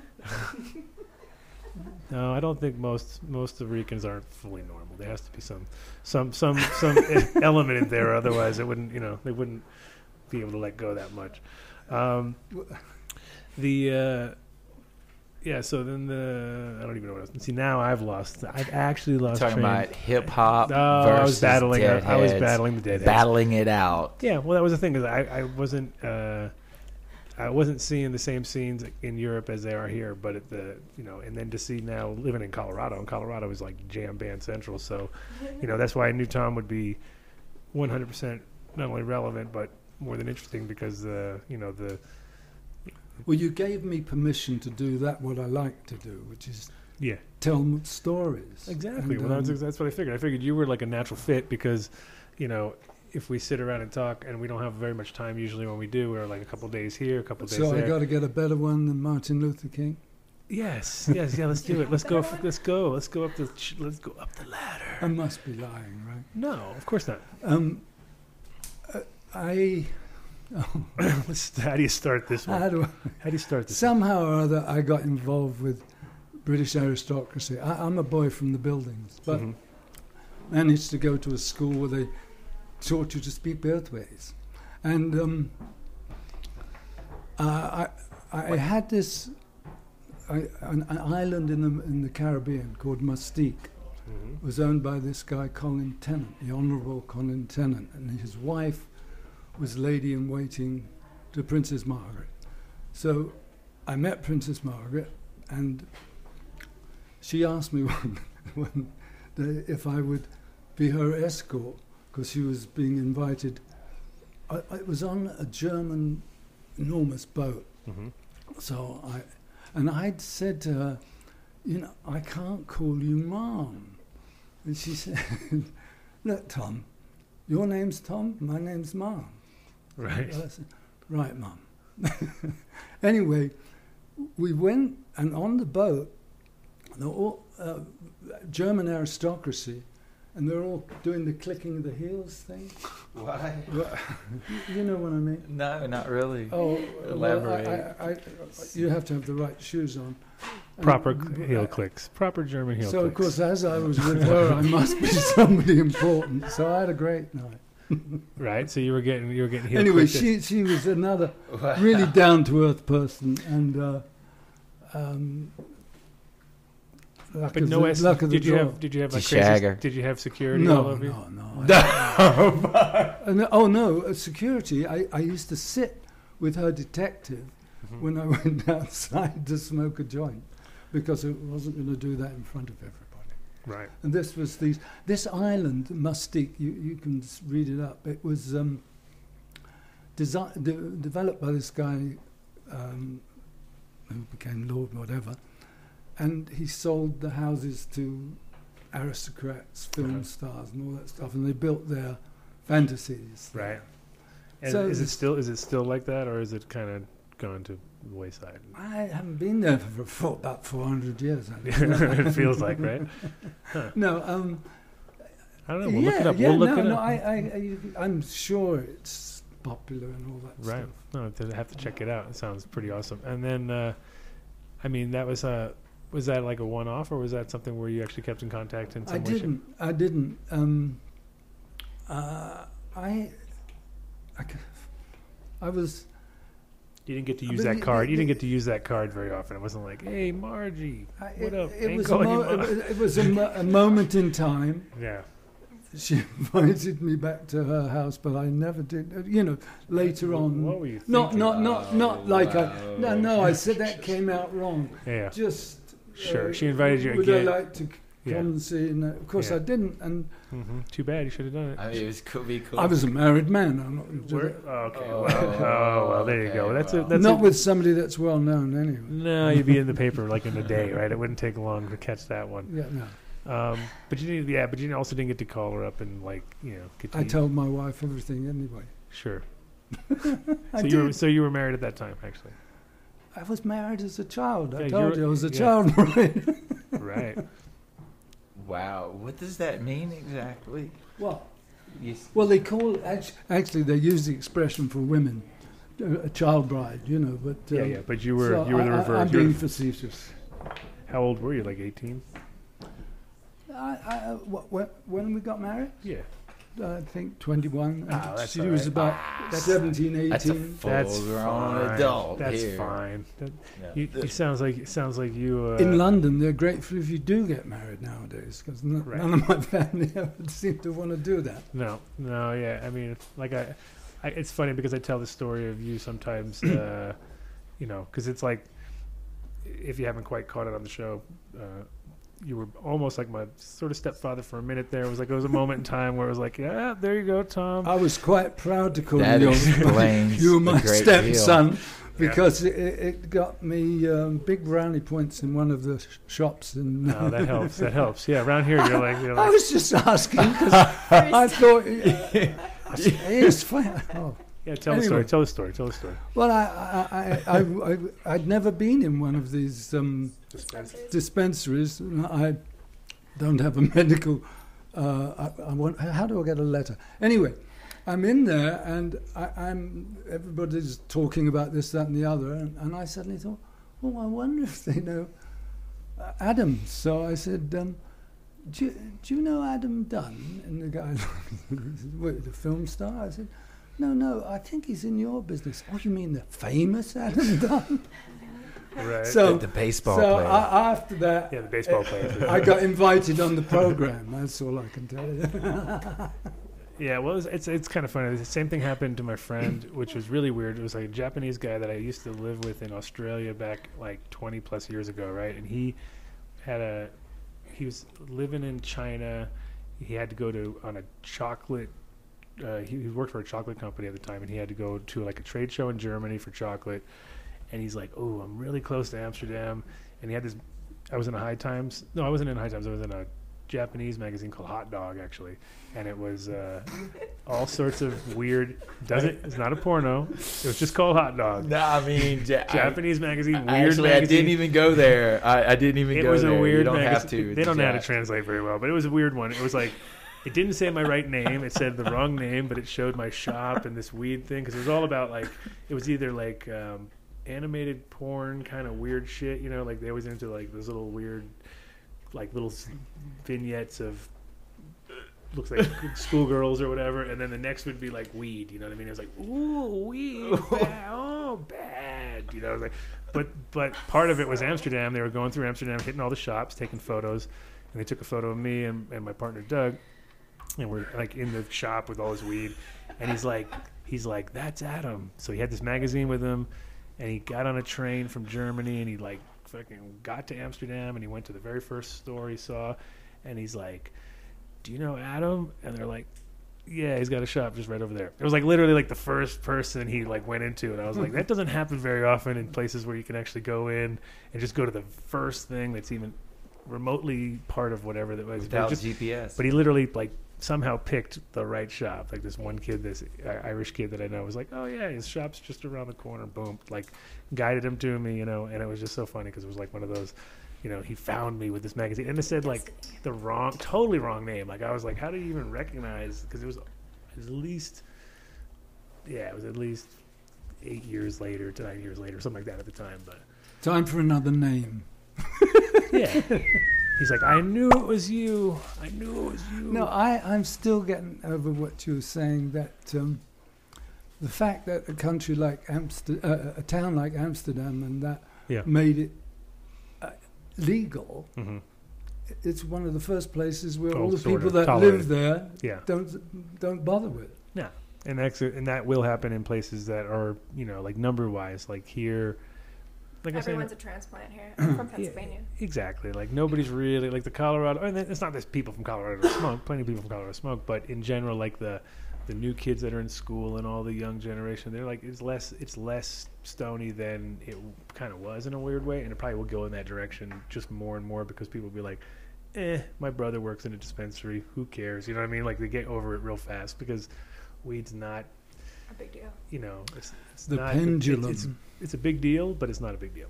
and that's what's weird about it. It's like it's such a big deal, Totally.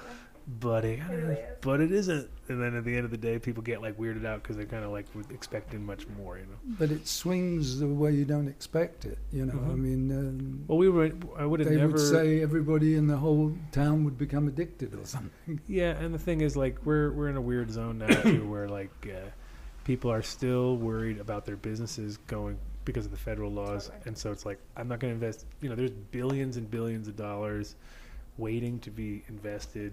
That's not being invested until it goes federally legal. And the minute it goes federally legal, those billions will go in.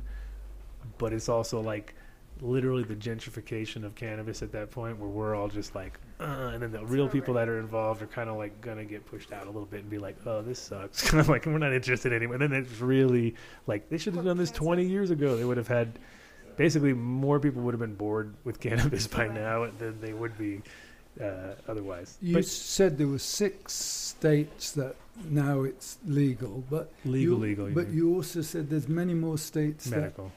that oh medical. Medical's like almost 30. Yeah, recreational. Yeah, uh, sorry. Yeah, from and that and that's like you know the the danger zone because that's where it could still go back and forth because if the feds if they wanted to kind of crack down that's kind of where they would and but I don't know I think it's kind of like I, I feel like we're out of the you know we're we're at level playing field where it would be like okay our lawyers versus your lawyers in we're all in I think it's just litigation for stay stagnant. forever you know what I mean grow, and it's just all going to be good right now.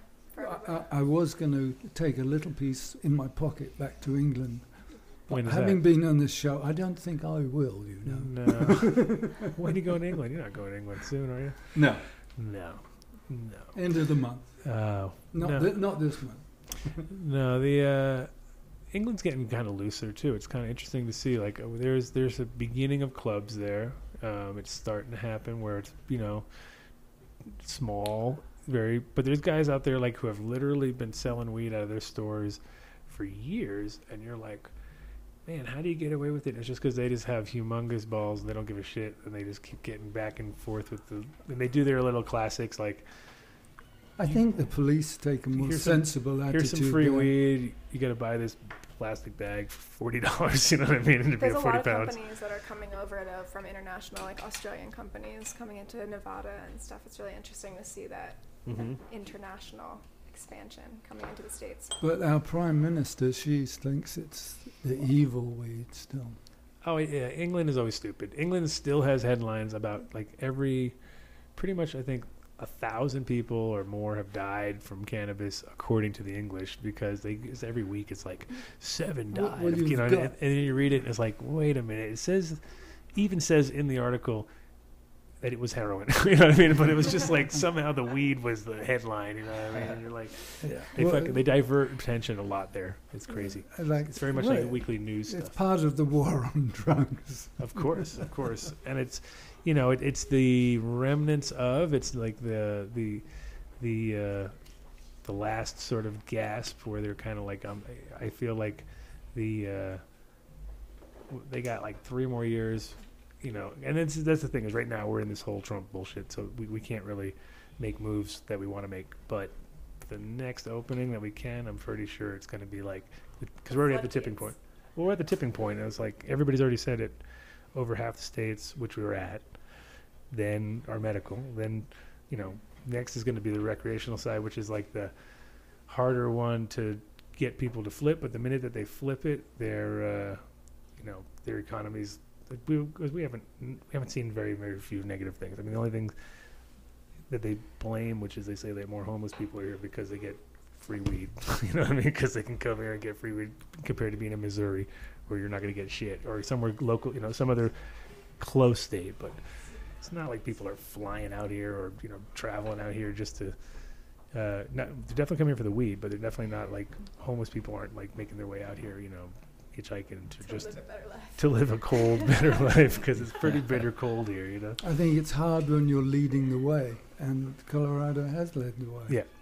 Well, that was my whole connection with the uh, the coming here. It was like I got to watch Holland be that country forever, and I was waiting for others others to join. Like I figured, oh, you know, somewhere along the line in those twenty years I was there, that some other country would actually close by would do something. But it was like Portugal is the only the only place, and Portugal when it did, it's totally good. Like uh, their numbers are way better. There were way less junk. 'Cause It used to be like it's you know how it is. There was a lot more junkies in Portugal than there were in in in other places. Just No, no, it's proportionally. been, being proven in Europe all over the place. hmm And you know, in Switzerland and all these places for. Doesn't stop politicians having a position and staying with it for a Mm. bit. hmm Well, it's also who's getting paid, you know, and where they're getting money from, and who's, and that's where it's always like, okay, hmm, oh, by the way, they got like, you know, vacations, and there's always these like, and it's getting, and the interesting thing is now it's like, you know, we heard about whistleblowers once in a while, now it's like every every day. So,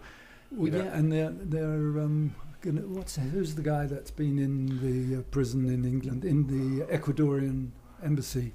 Oh, um, Edward Snowden. no, no, that's that's you're talking about the other guy, the, Um, what's his name, Assange? Assange. Assange. Oh, yeah, Assange. Yeah. well, apparently, that the the Swedish have given up trying to uh, um, take him back, Really? which was the the basis of everything. That Mhm. if he went back to Sweden, hmm he'd be they'd be able to send him to the states. Right.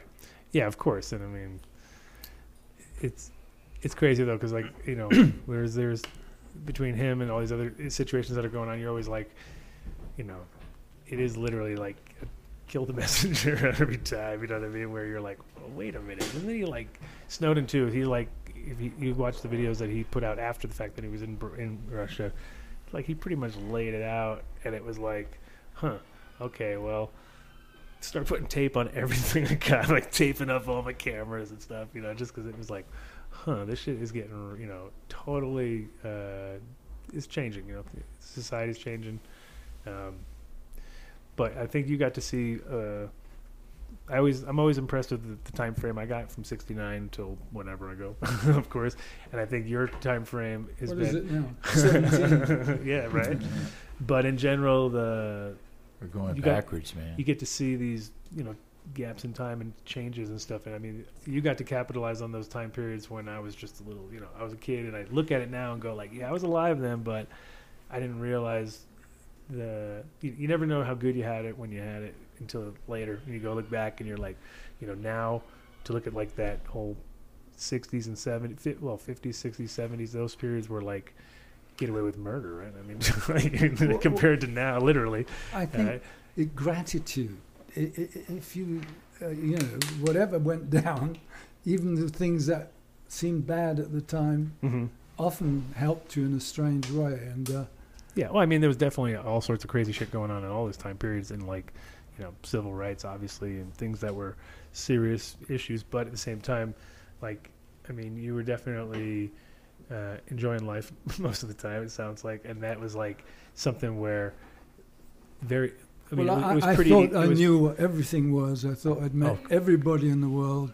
right. I, I really thought I knew You're everything. pretty close. And you and, got a and, nice list going. and then I met Oscar Ichazo. right, and then things. Yeah. Well, I realized uh, I, the only thing I know is I know nothing. hmm well, that's part of part of learning too, right? And that's like Yeah. you know the the continual learning sort of spectrum of life, which a lot of people don't figure out until later on. They're like, oh, they close off because they feel like they know it all.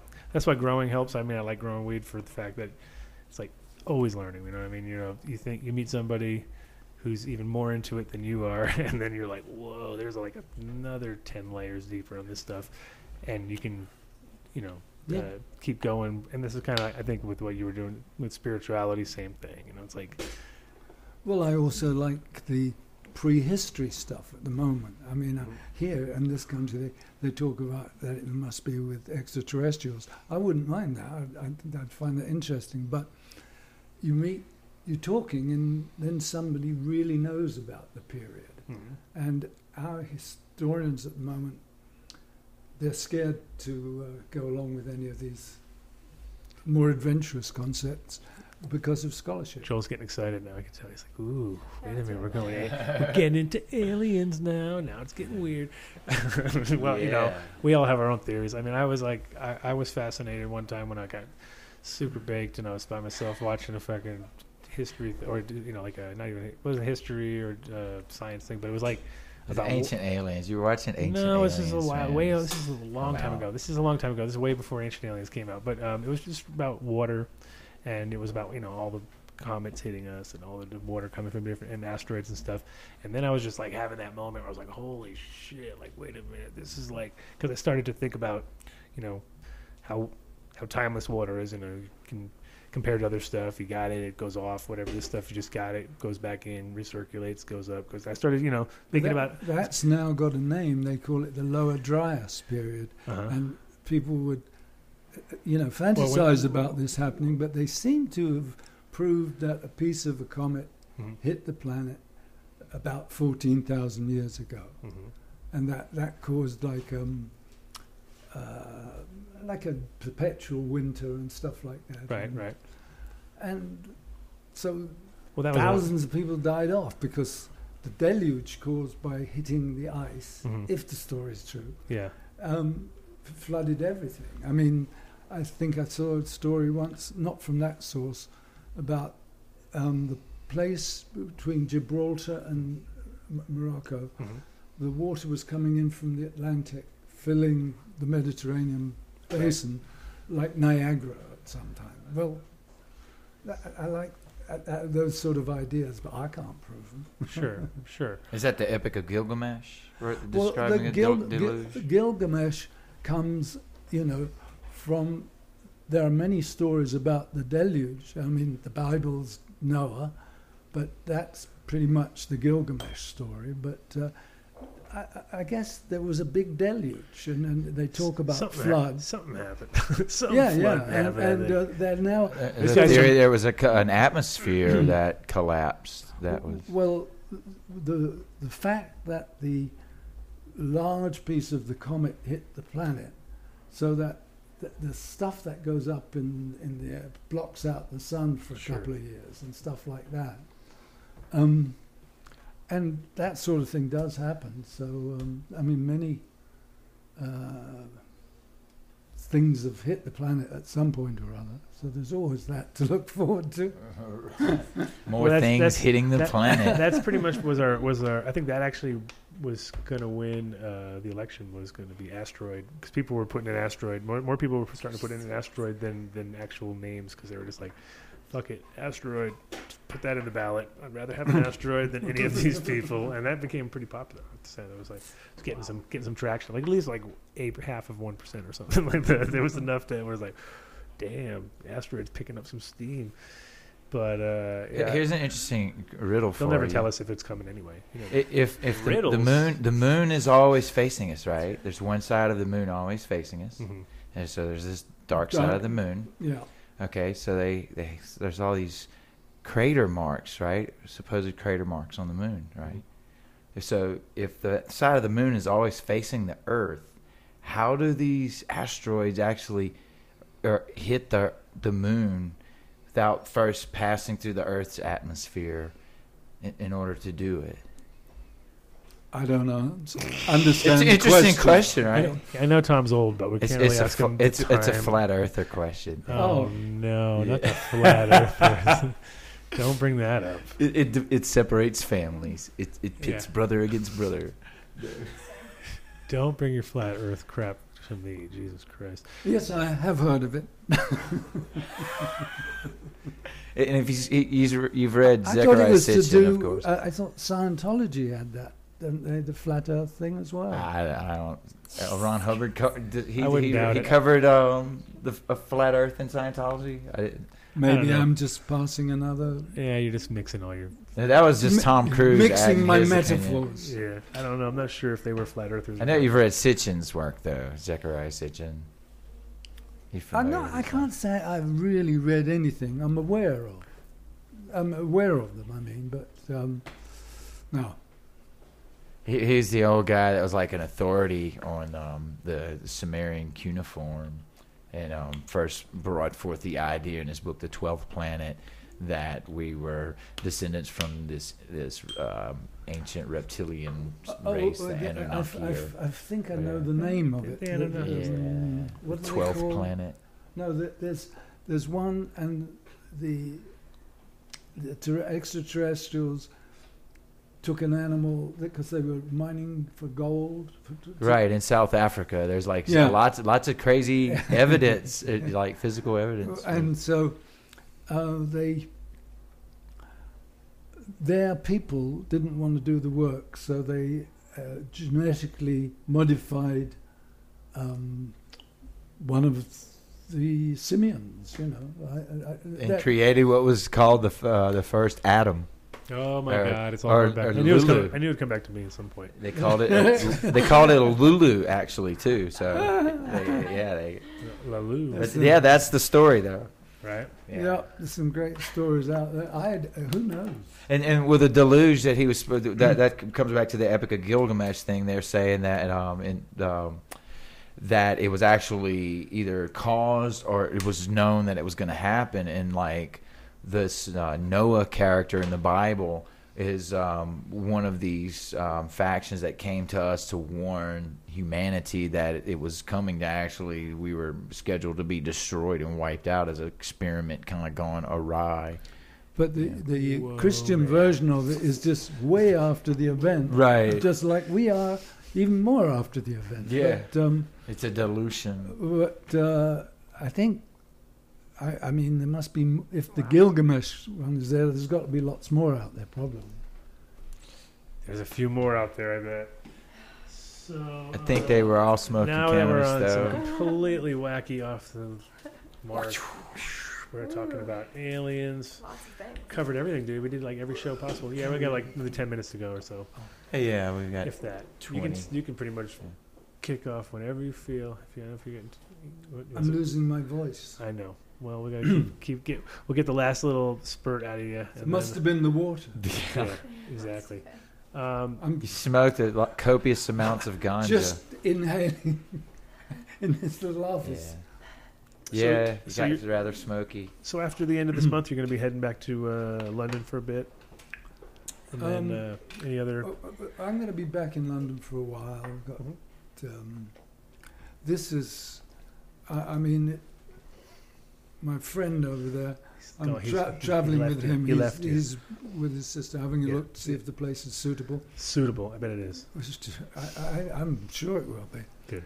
But um, I, I had I, I this was not planned. It was suddenly Well, that's what we like. That's that's why. a couple I of days, a phone call. The next minute he's in my flat, and the next thing I'm on the plane. That's the kind of friends I like. I like friends like that that just buy tickets and take you and fly all over the world. Well, we, So w- we went to this place, nice- nice Optimum friend. Health, Uh-huh. because it's in San Diego, Oh, near yeah. there, and you just have raw food, Mhm. and um, and they, they they've got exercise, lymphatic exercise, all stuff like that, and you have colonics or enemas. It's all Whoa, yo, weird. whoa. Uh, basically, Can we talk about aliens again? no, no, no. what I'm talking about is that it's a cleansing Yeah. of the body. And you, you laugh and say, okay, uh, you, you get No, I'm just being facetious. But what I'm, what I'm talking about is that th- this aging is not for sissies, is the famous quote. And I've had to go to a place like that every seven years to Mhm. Totally clean the body out Right. so as to give you more energy to carry on being crazy. Sure. That's No. all. So I, I went to that place. So that was the excuse for coming to the States. I was a bit nervous with uh, all the political upheavals here. And I, I mustn't talk about American politics. It's not fair. So you. It's- So you worry. Because I've got a, a, a, girl- an ex-girlfriend who's a lawyer who thinks I don't take it seriously enough. So, And and, she's you- right. and then you got your uh, your uh, Tibetan Tibetan hat on to look, to be a little extra. Well, I I can't pull it off. Yeah. I, I usually at this stage pull it off and says, because I'm bald and Yeah. I look much better with a hat on. Right. Is that fair? Sure. Sure. no, for Um, sure. I think one of my granddaughters gave it to me. That's that's awesome. But I'm just saying, like they they you know I've got a few of them you. actually. they're like, oh, that looks a little. uh, Uh, no. I'd forgotten it was there because of these things. Sure. Um, so, well, it's great. I mean, like I said, I'm always going to seize the opportunity because I had you here. It was a Friday. And after a couple hours of the other day of talking, I knew we could easily fill it three hours. And somehow you managed to pull it all off. And I'm going to let you. I'm going to let you take it easy now while I do my final little bit, and then you don't have to like sit here the entire time. You can get your, No, but this this has been Yeah, fascinating. It's been good, and it's been great. I- and like, story time, story Didn't wise, feel like working at all. no, that's the way we like to keep it. We like to make it real easy, because when people hear like something like radio or internet, they get all crazed out and they, go, oh, it's gonna be so what? I was like, dude, just like we're talking, like we you and I do, and uh, same to you, Michelle. So also, anytime you guys want to come down and give up, uh, tell us what's going on with dope, or if you guys are, I, I think we're gonna be talking about some other stuff after a little VIP something. or- I don't know. A little Some- B two B. Exactly. So we'll be doing some more uh, work with you guys, and uh, get you on the show more often. And then KTI over there in the corner, this whole keeping the water flowing, making sure people know what's going on. I didn't. Thank you. I've had about four bottles. Yeah. See, I can't believe I can't believe you managed to say that I'm time. like, where's it going? Um, and also Joel for making sound sound good this time. And it was really easy because Mark's really got it happening over here. Exactly. Um, and uh, yeah, we got. Thank I mean, Adam. of having course. us, sure. No, no problem. And like you know, we got technically about 15 minutes left, but we'll see. I'll just kind of go through my. I'll, I'll I'll do something that'll make everybody just get off the air anyway. They'll be like, "What? He's doing ads again? Oh, bro!" We But could start I'm counting gonna hype down. up. We're gonna hype up all the stuff that's going on. It'll take an extra five, whatever it is. But obviously, gonna hype up right out of the gate. Dope coming up in June 25th, and it's gonna be one day thing, right? One day. One It's day. Gonna be four to ten. four to ten, one day. June Boom, June 25th. 25th. There it is up on the screen, I think. And uh, we are going to have updates for that. And basically, if you want to get in involved with that, just get go look back on the show. She explained every little detail you probably need. And what was the name of that? What was that what was that website again? Or, It's dopecupco.dopemagazine.com. yeah, all right. See, I would have got that all wrong. I would have double doped. You double doped. I, I put dot co dot. I was like confused there for a second. No. Whatever. Just go online and go to the Colorado site just and you'll whatever. find Dope Magazine. Whatever. Dope Cup Colorado. It's Gotcha. all over the place. Trust me. All over. It'll be up I in your did face. manage to find it, as you RSVP can or else you won't be able to get in. Yeah, definitely RSVP for that event. Um, and on top, well, just before we do our sponsors, I'll mention the Cannabis country. Cannabis Country. Country Country. Country. CannabisCountryFair.com. CannabisCountryFair.com. All right, man, that's so hard to like get that one out. I don't know Yeah, why. it's official. I checked it. You double checked. Double checked it. Triple Triple checked. checked. it. And that's uh, July 21st to the 23rd, and that is going to be a oh, limited edition kind of show. You have to be on point with your getting your tickets early because that's going to only have about 4,000 people. But it is a camping three day deal with, um, I know they had like music. Beats Antique and uh, a few other. Oh, they had uh, Thievery.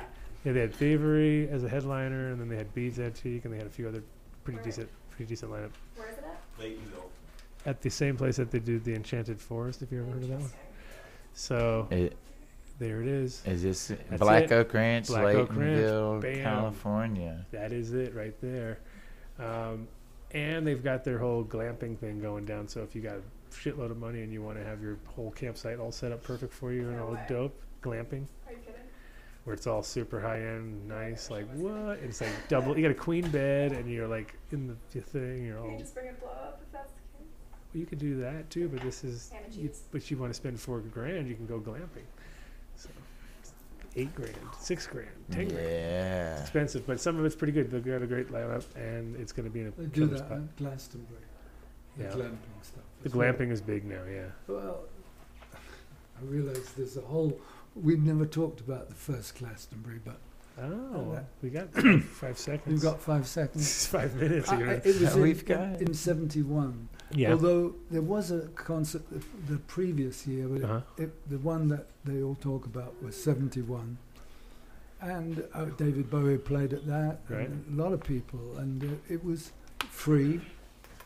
And uh, my idea, I went in Winnebago, Mhm. that was your big idea. and it worked out good because it yeah. rained Oh, it always crazy. does. Well, It always the, does. only the first night. But it always. And then we were getting out in the morning, taking cups of tea to all the people in Mhm. bits of tents. Right. And all that sort of energy was going all over the place. And that's kind of why the vibe was so wonderful there. Right. And I still stay connected with people that I met at that Glastonbury 71.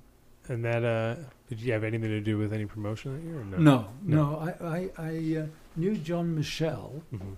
Who was uh, a writer about previous history and Mhm. not quite uh, ET, but in that direction. So not he was he picked out the site Mhm. where ley lines crossed. And, Oh, yeah. and uh, That's funny. so the the, the pyramid shaped Mhm. stage was also there was a I, and I was just learning about that. Sure. and, and it was interesting. Well, it's, I mean, it's definitely one of the most successful. Even though it's crazy how it does rain every year almost, and it's like it's always a big mud fest, and they, everyone loves it and Yeah. kind of keeps rolling. I mean, there's definitely you know, and it goes through phases. I'm sure there's plenty of Well, Joe Strummer had a whole section of Glastonbury for years. yeah. And it was called Lost Vagueness. So, That's cool. so I like that. nice, nice. Um, yeah. So A- a- and they, they, they've made some reminder from him at the site and all the Right. rest of it. Um, yeah, your kid, your your grandkids and kids and everybody all go to that still, or They've been going. I figured they'd been that'd probably be a steady they've steady been one going all the time. Yeah. Right, that's awesome. I mean, th- in fact, there's a guy from the, that school Arica that I was talking about. That Mhm. I- i- he has a tent there for um, you know when people get freaked out. And Oh, all the really? rest of- It's a meditation tent, That's cool. and they, that's been going every year too. Huh, that's, that's cool. That's cool. so that's a good way of getting in for free. Actually. There you go. Now we got angles. We got angles. Um, yeah. Well, that's awesome to hear. We we covered a lot of bases, that's for sure. And I think, uh, We had a PS then, huh? yeah, a little bit extra. Uh huh. Yeah, we had a little I bonus. haven't died yet. We had a bonus. We had a bonus. No, and we'll we'll get you on again if we uh, if it, the timing is right, or if you're ever got if you're ever anywhere crazy and you want to check in with us. Now that they, they know who. I, I call you Uncle Tom, but that's only for fun. But you're not really not really an Uncle Tom. Uh, Papa Tom almost for me for a minute there. But no, it was great to have you on. Um, it was great to see you uh, and be able to share some of these cool stories because Which we enjoyed together many times. yeah, yeah, and I think it's also good for other people to hear these things uh, both live and on the air. Uh, just because it's like, like I said, there's there's, there's nothing beats authenticity, and that's kind of what we're we're trying to be about. And you are 100% authentic, sir. You, that's for sure. Uh, Either that or I've got a good line of chat. Oh, you got a good, you got a good, yeah, you got a good, that. That's what my mom always went for was the guys with the good with the good lines, you know. So you got all them. I- I'm still in love with your mother. there you go, Nice. li- live on the air. But yeah, Nice for sure. one. Well, uh, it was, uh, like I said, it was a good, it was a good, definitely a good time period in my life, um, and it's nice to be able to put the face to the stories because now if I explain some stories in time frames, they'll be like, "Oh, that's the guy that was on the show," and then bam, there you go, makes more sense. Um, so thanks for coming through on the Adam Dunn Show. I'm going to do my final bits with the uh, the guys who pay the bills, and then uh, you're free to you're free to leave, sir. oh, well, I thank you. And uh, And uh, uh, a pleasure being in your family or yours and mine. I'm not Yeah. sure what it is. It is. It's, it's 100%. Thank you, sir. and uh, we just want to give a big shout out to New Millennium. Keep these ones nice and short. New Millennium uh, is the uh, a local fertilizer here from Colorado, and it all is made by some of the guys from the industry who have brought you some of the big names, um, for which I will not say because they just hyping them up. But uh, a lot of the stuff that everybody out there thinks is the best of some of the other lines are this same guy right here, and he produced this all-in-one line uh, based on the seasons, which is super easy. So right now we're working on that springtime stuff still, but uh, if you're if you're outdoors, but uh, indoors, beautiful plants, great weight. We, I've been using it for close to three years now, so got plenty of uh, runs under our belt. So it's newmillenniumnutrients.com. Check them out. And jumping on over to Here Now, Seeds Here Now, Seeds Here Now.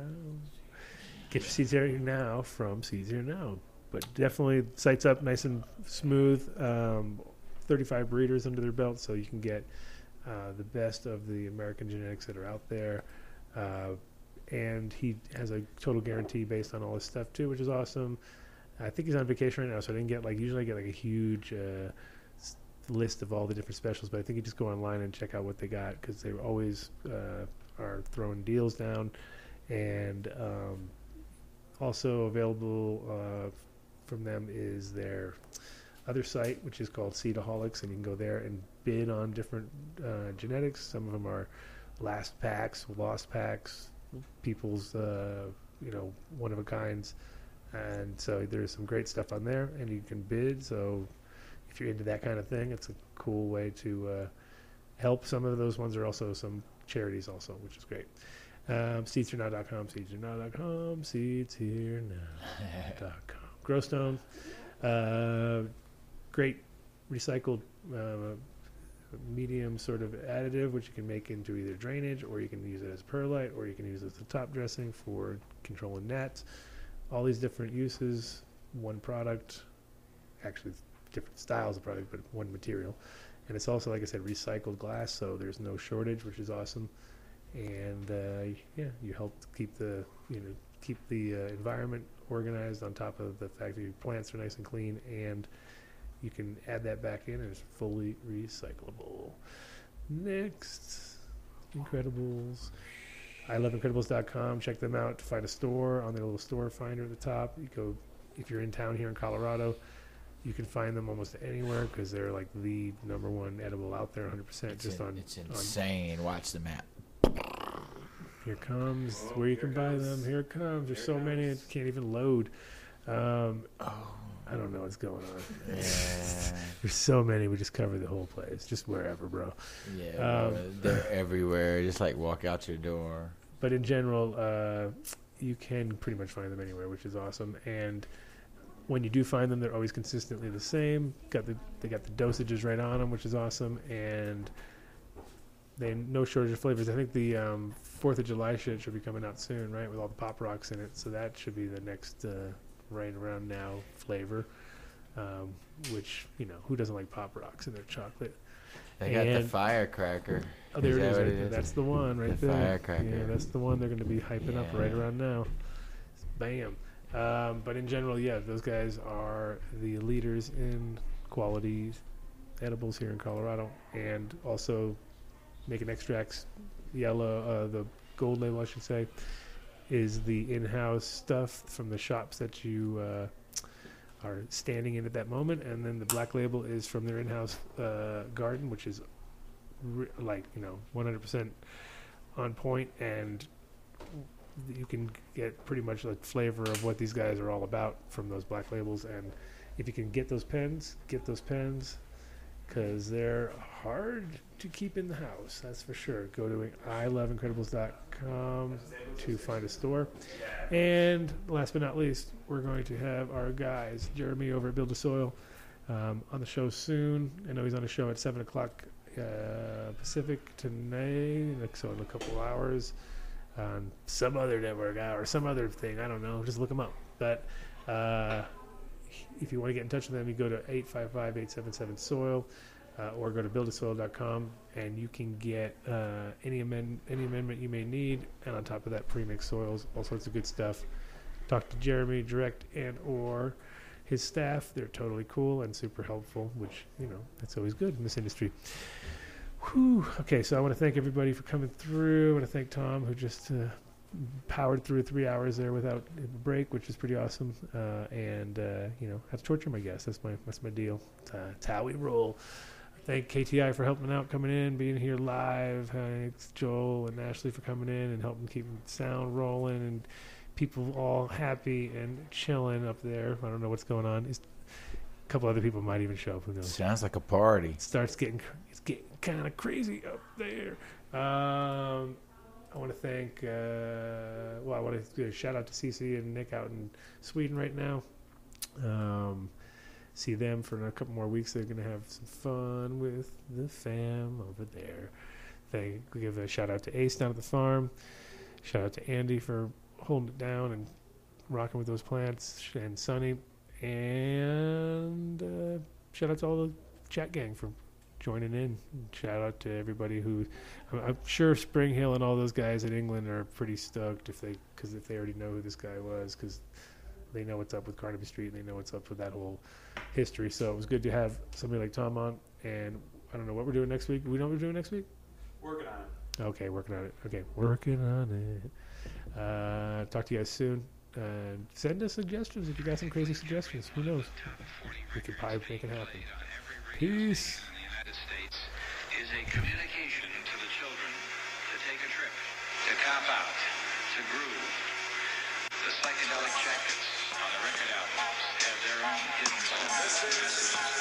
Special question.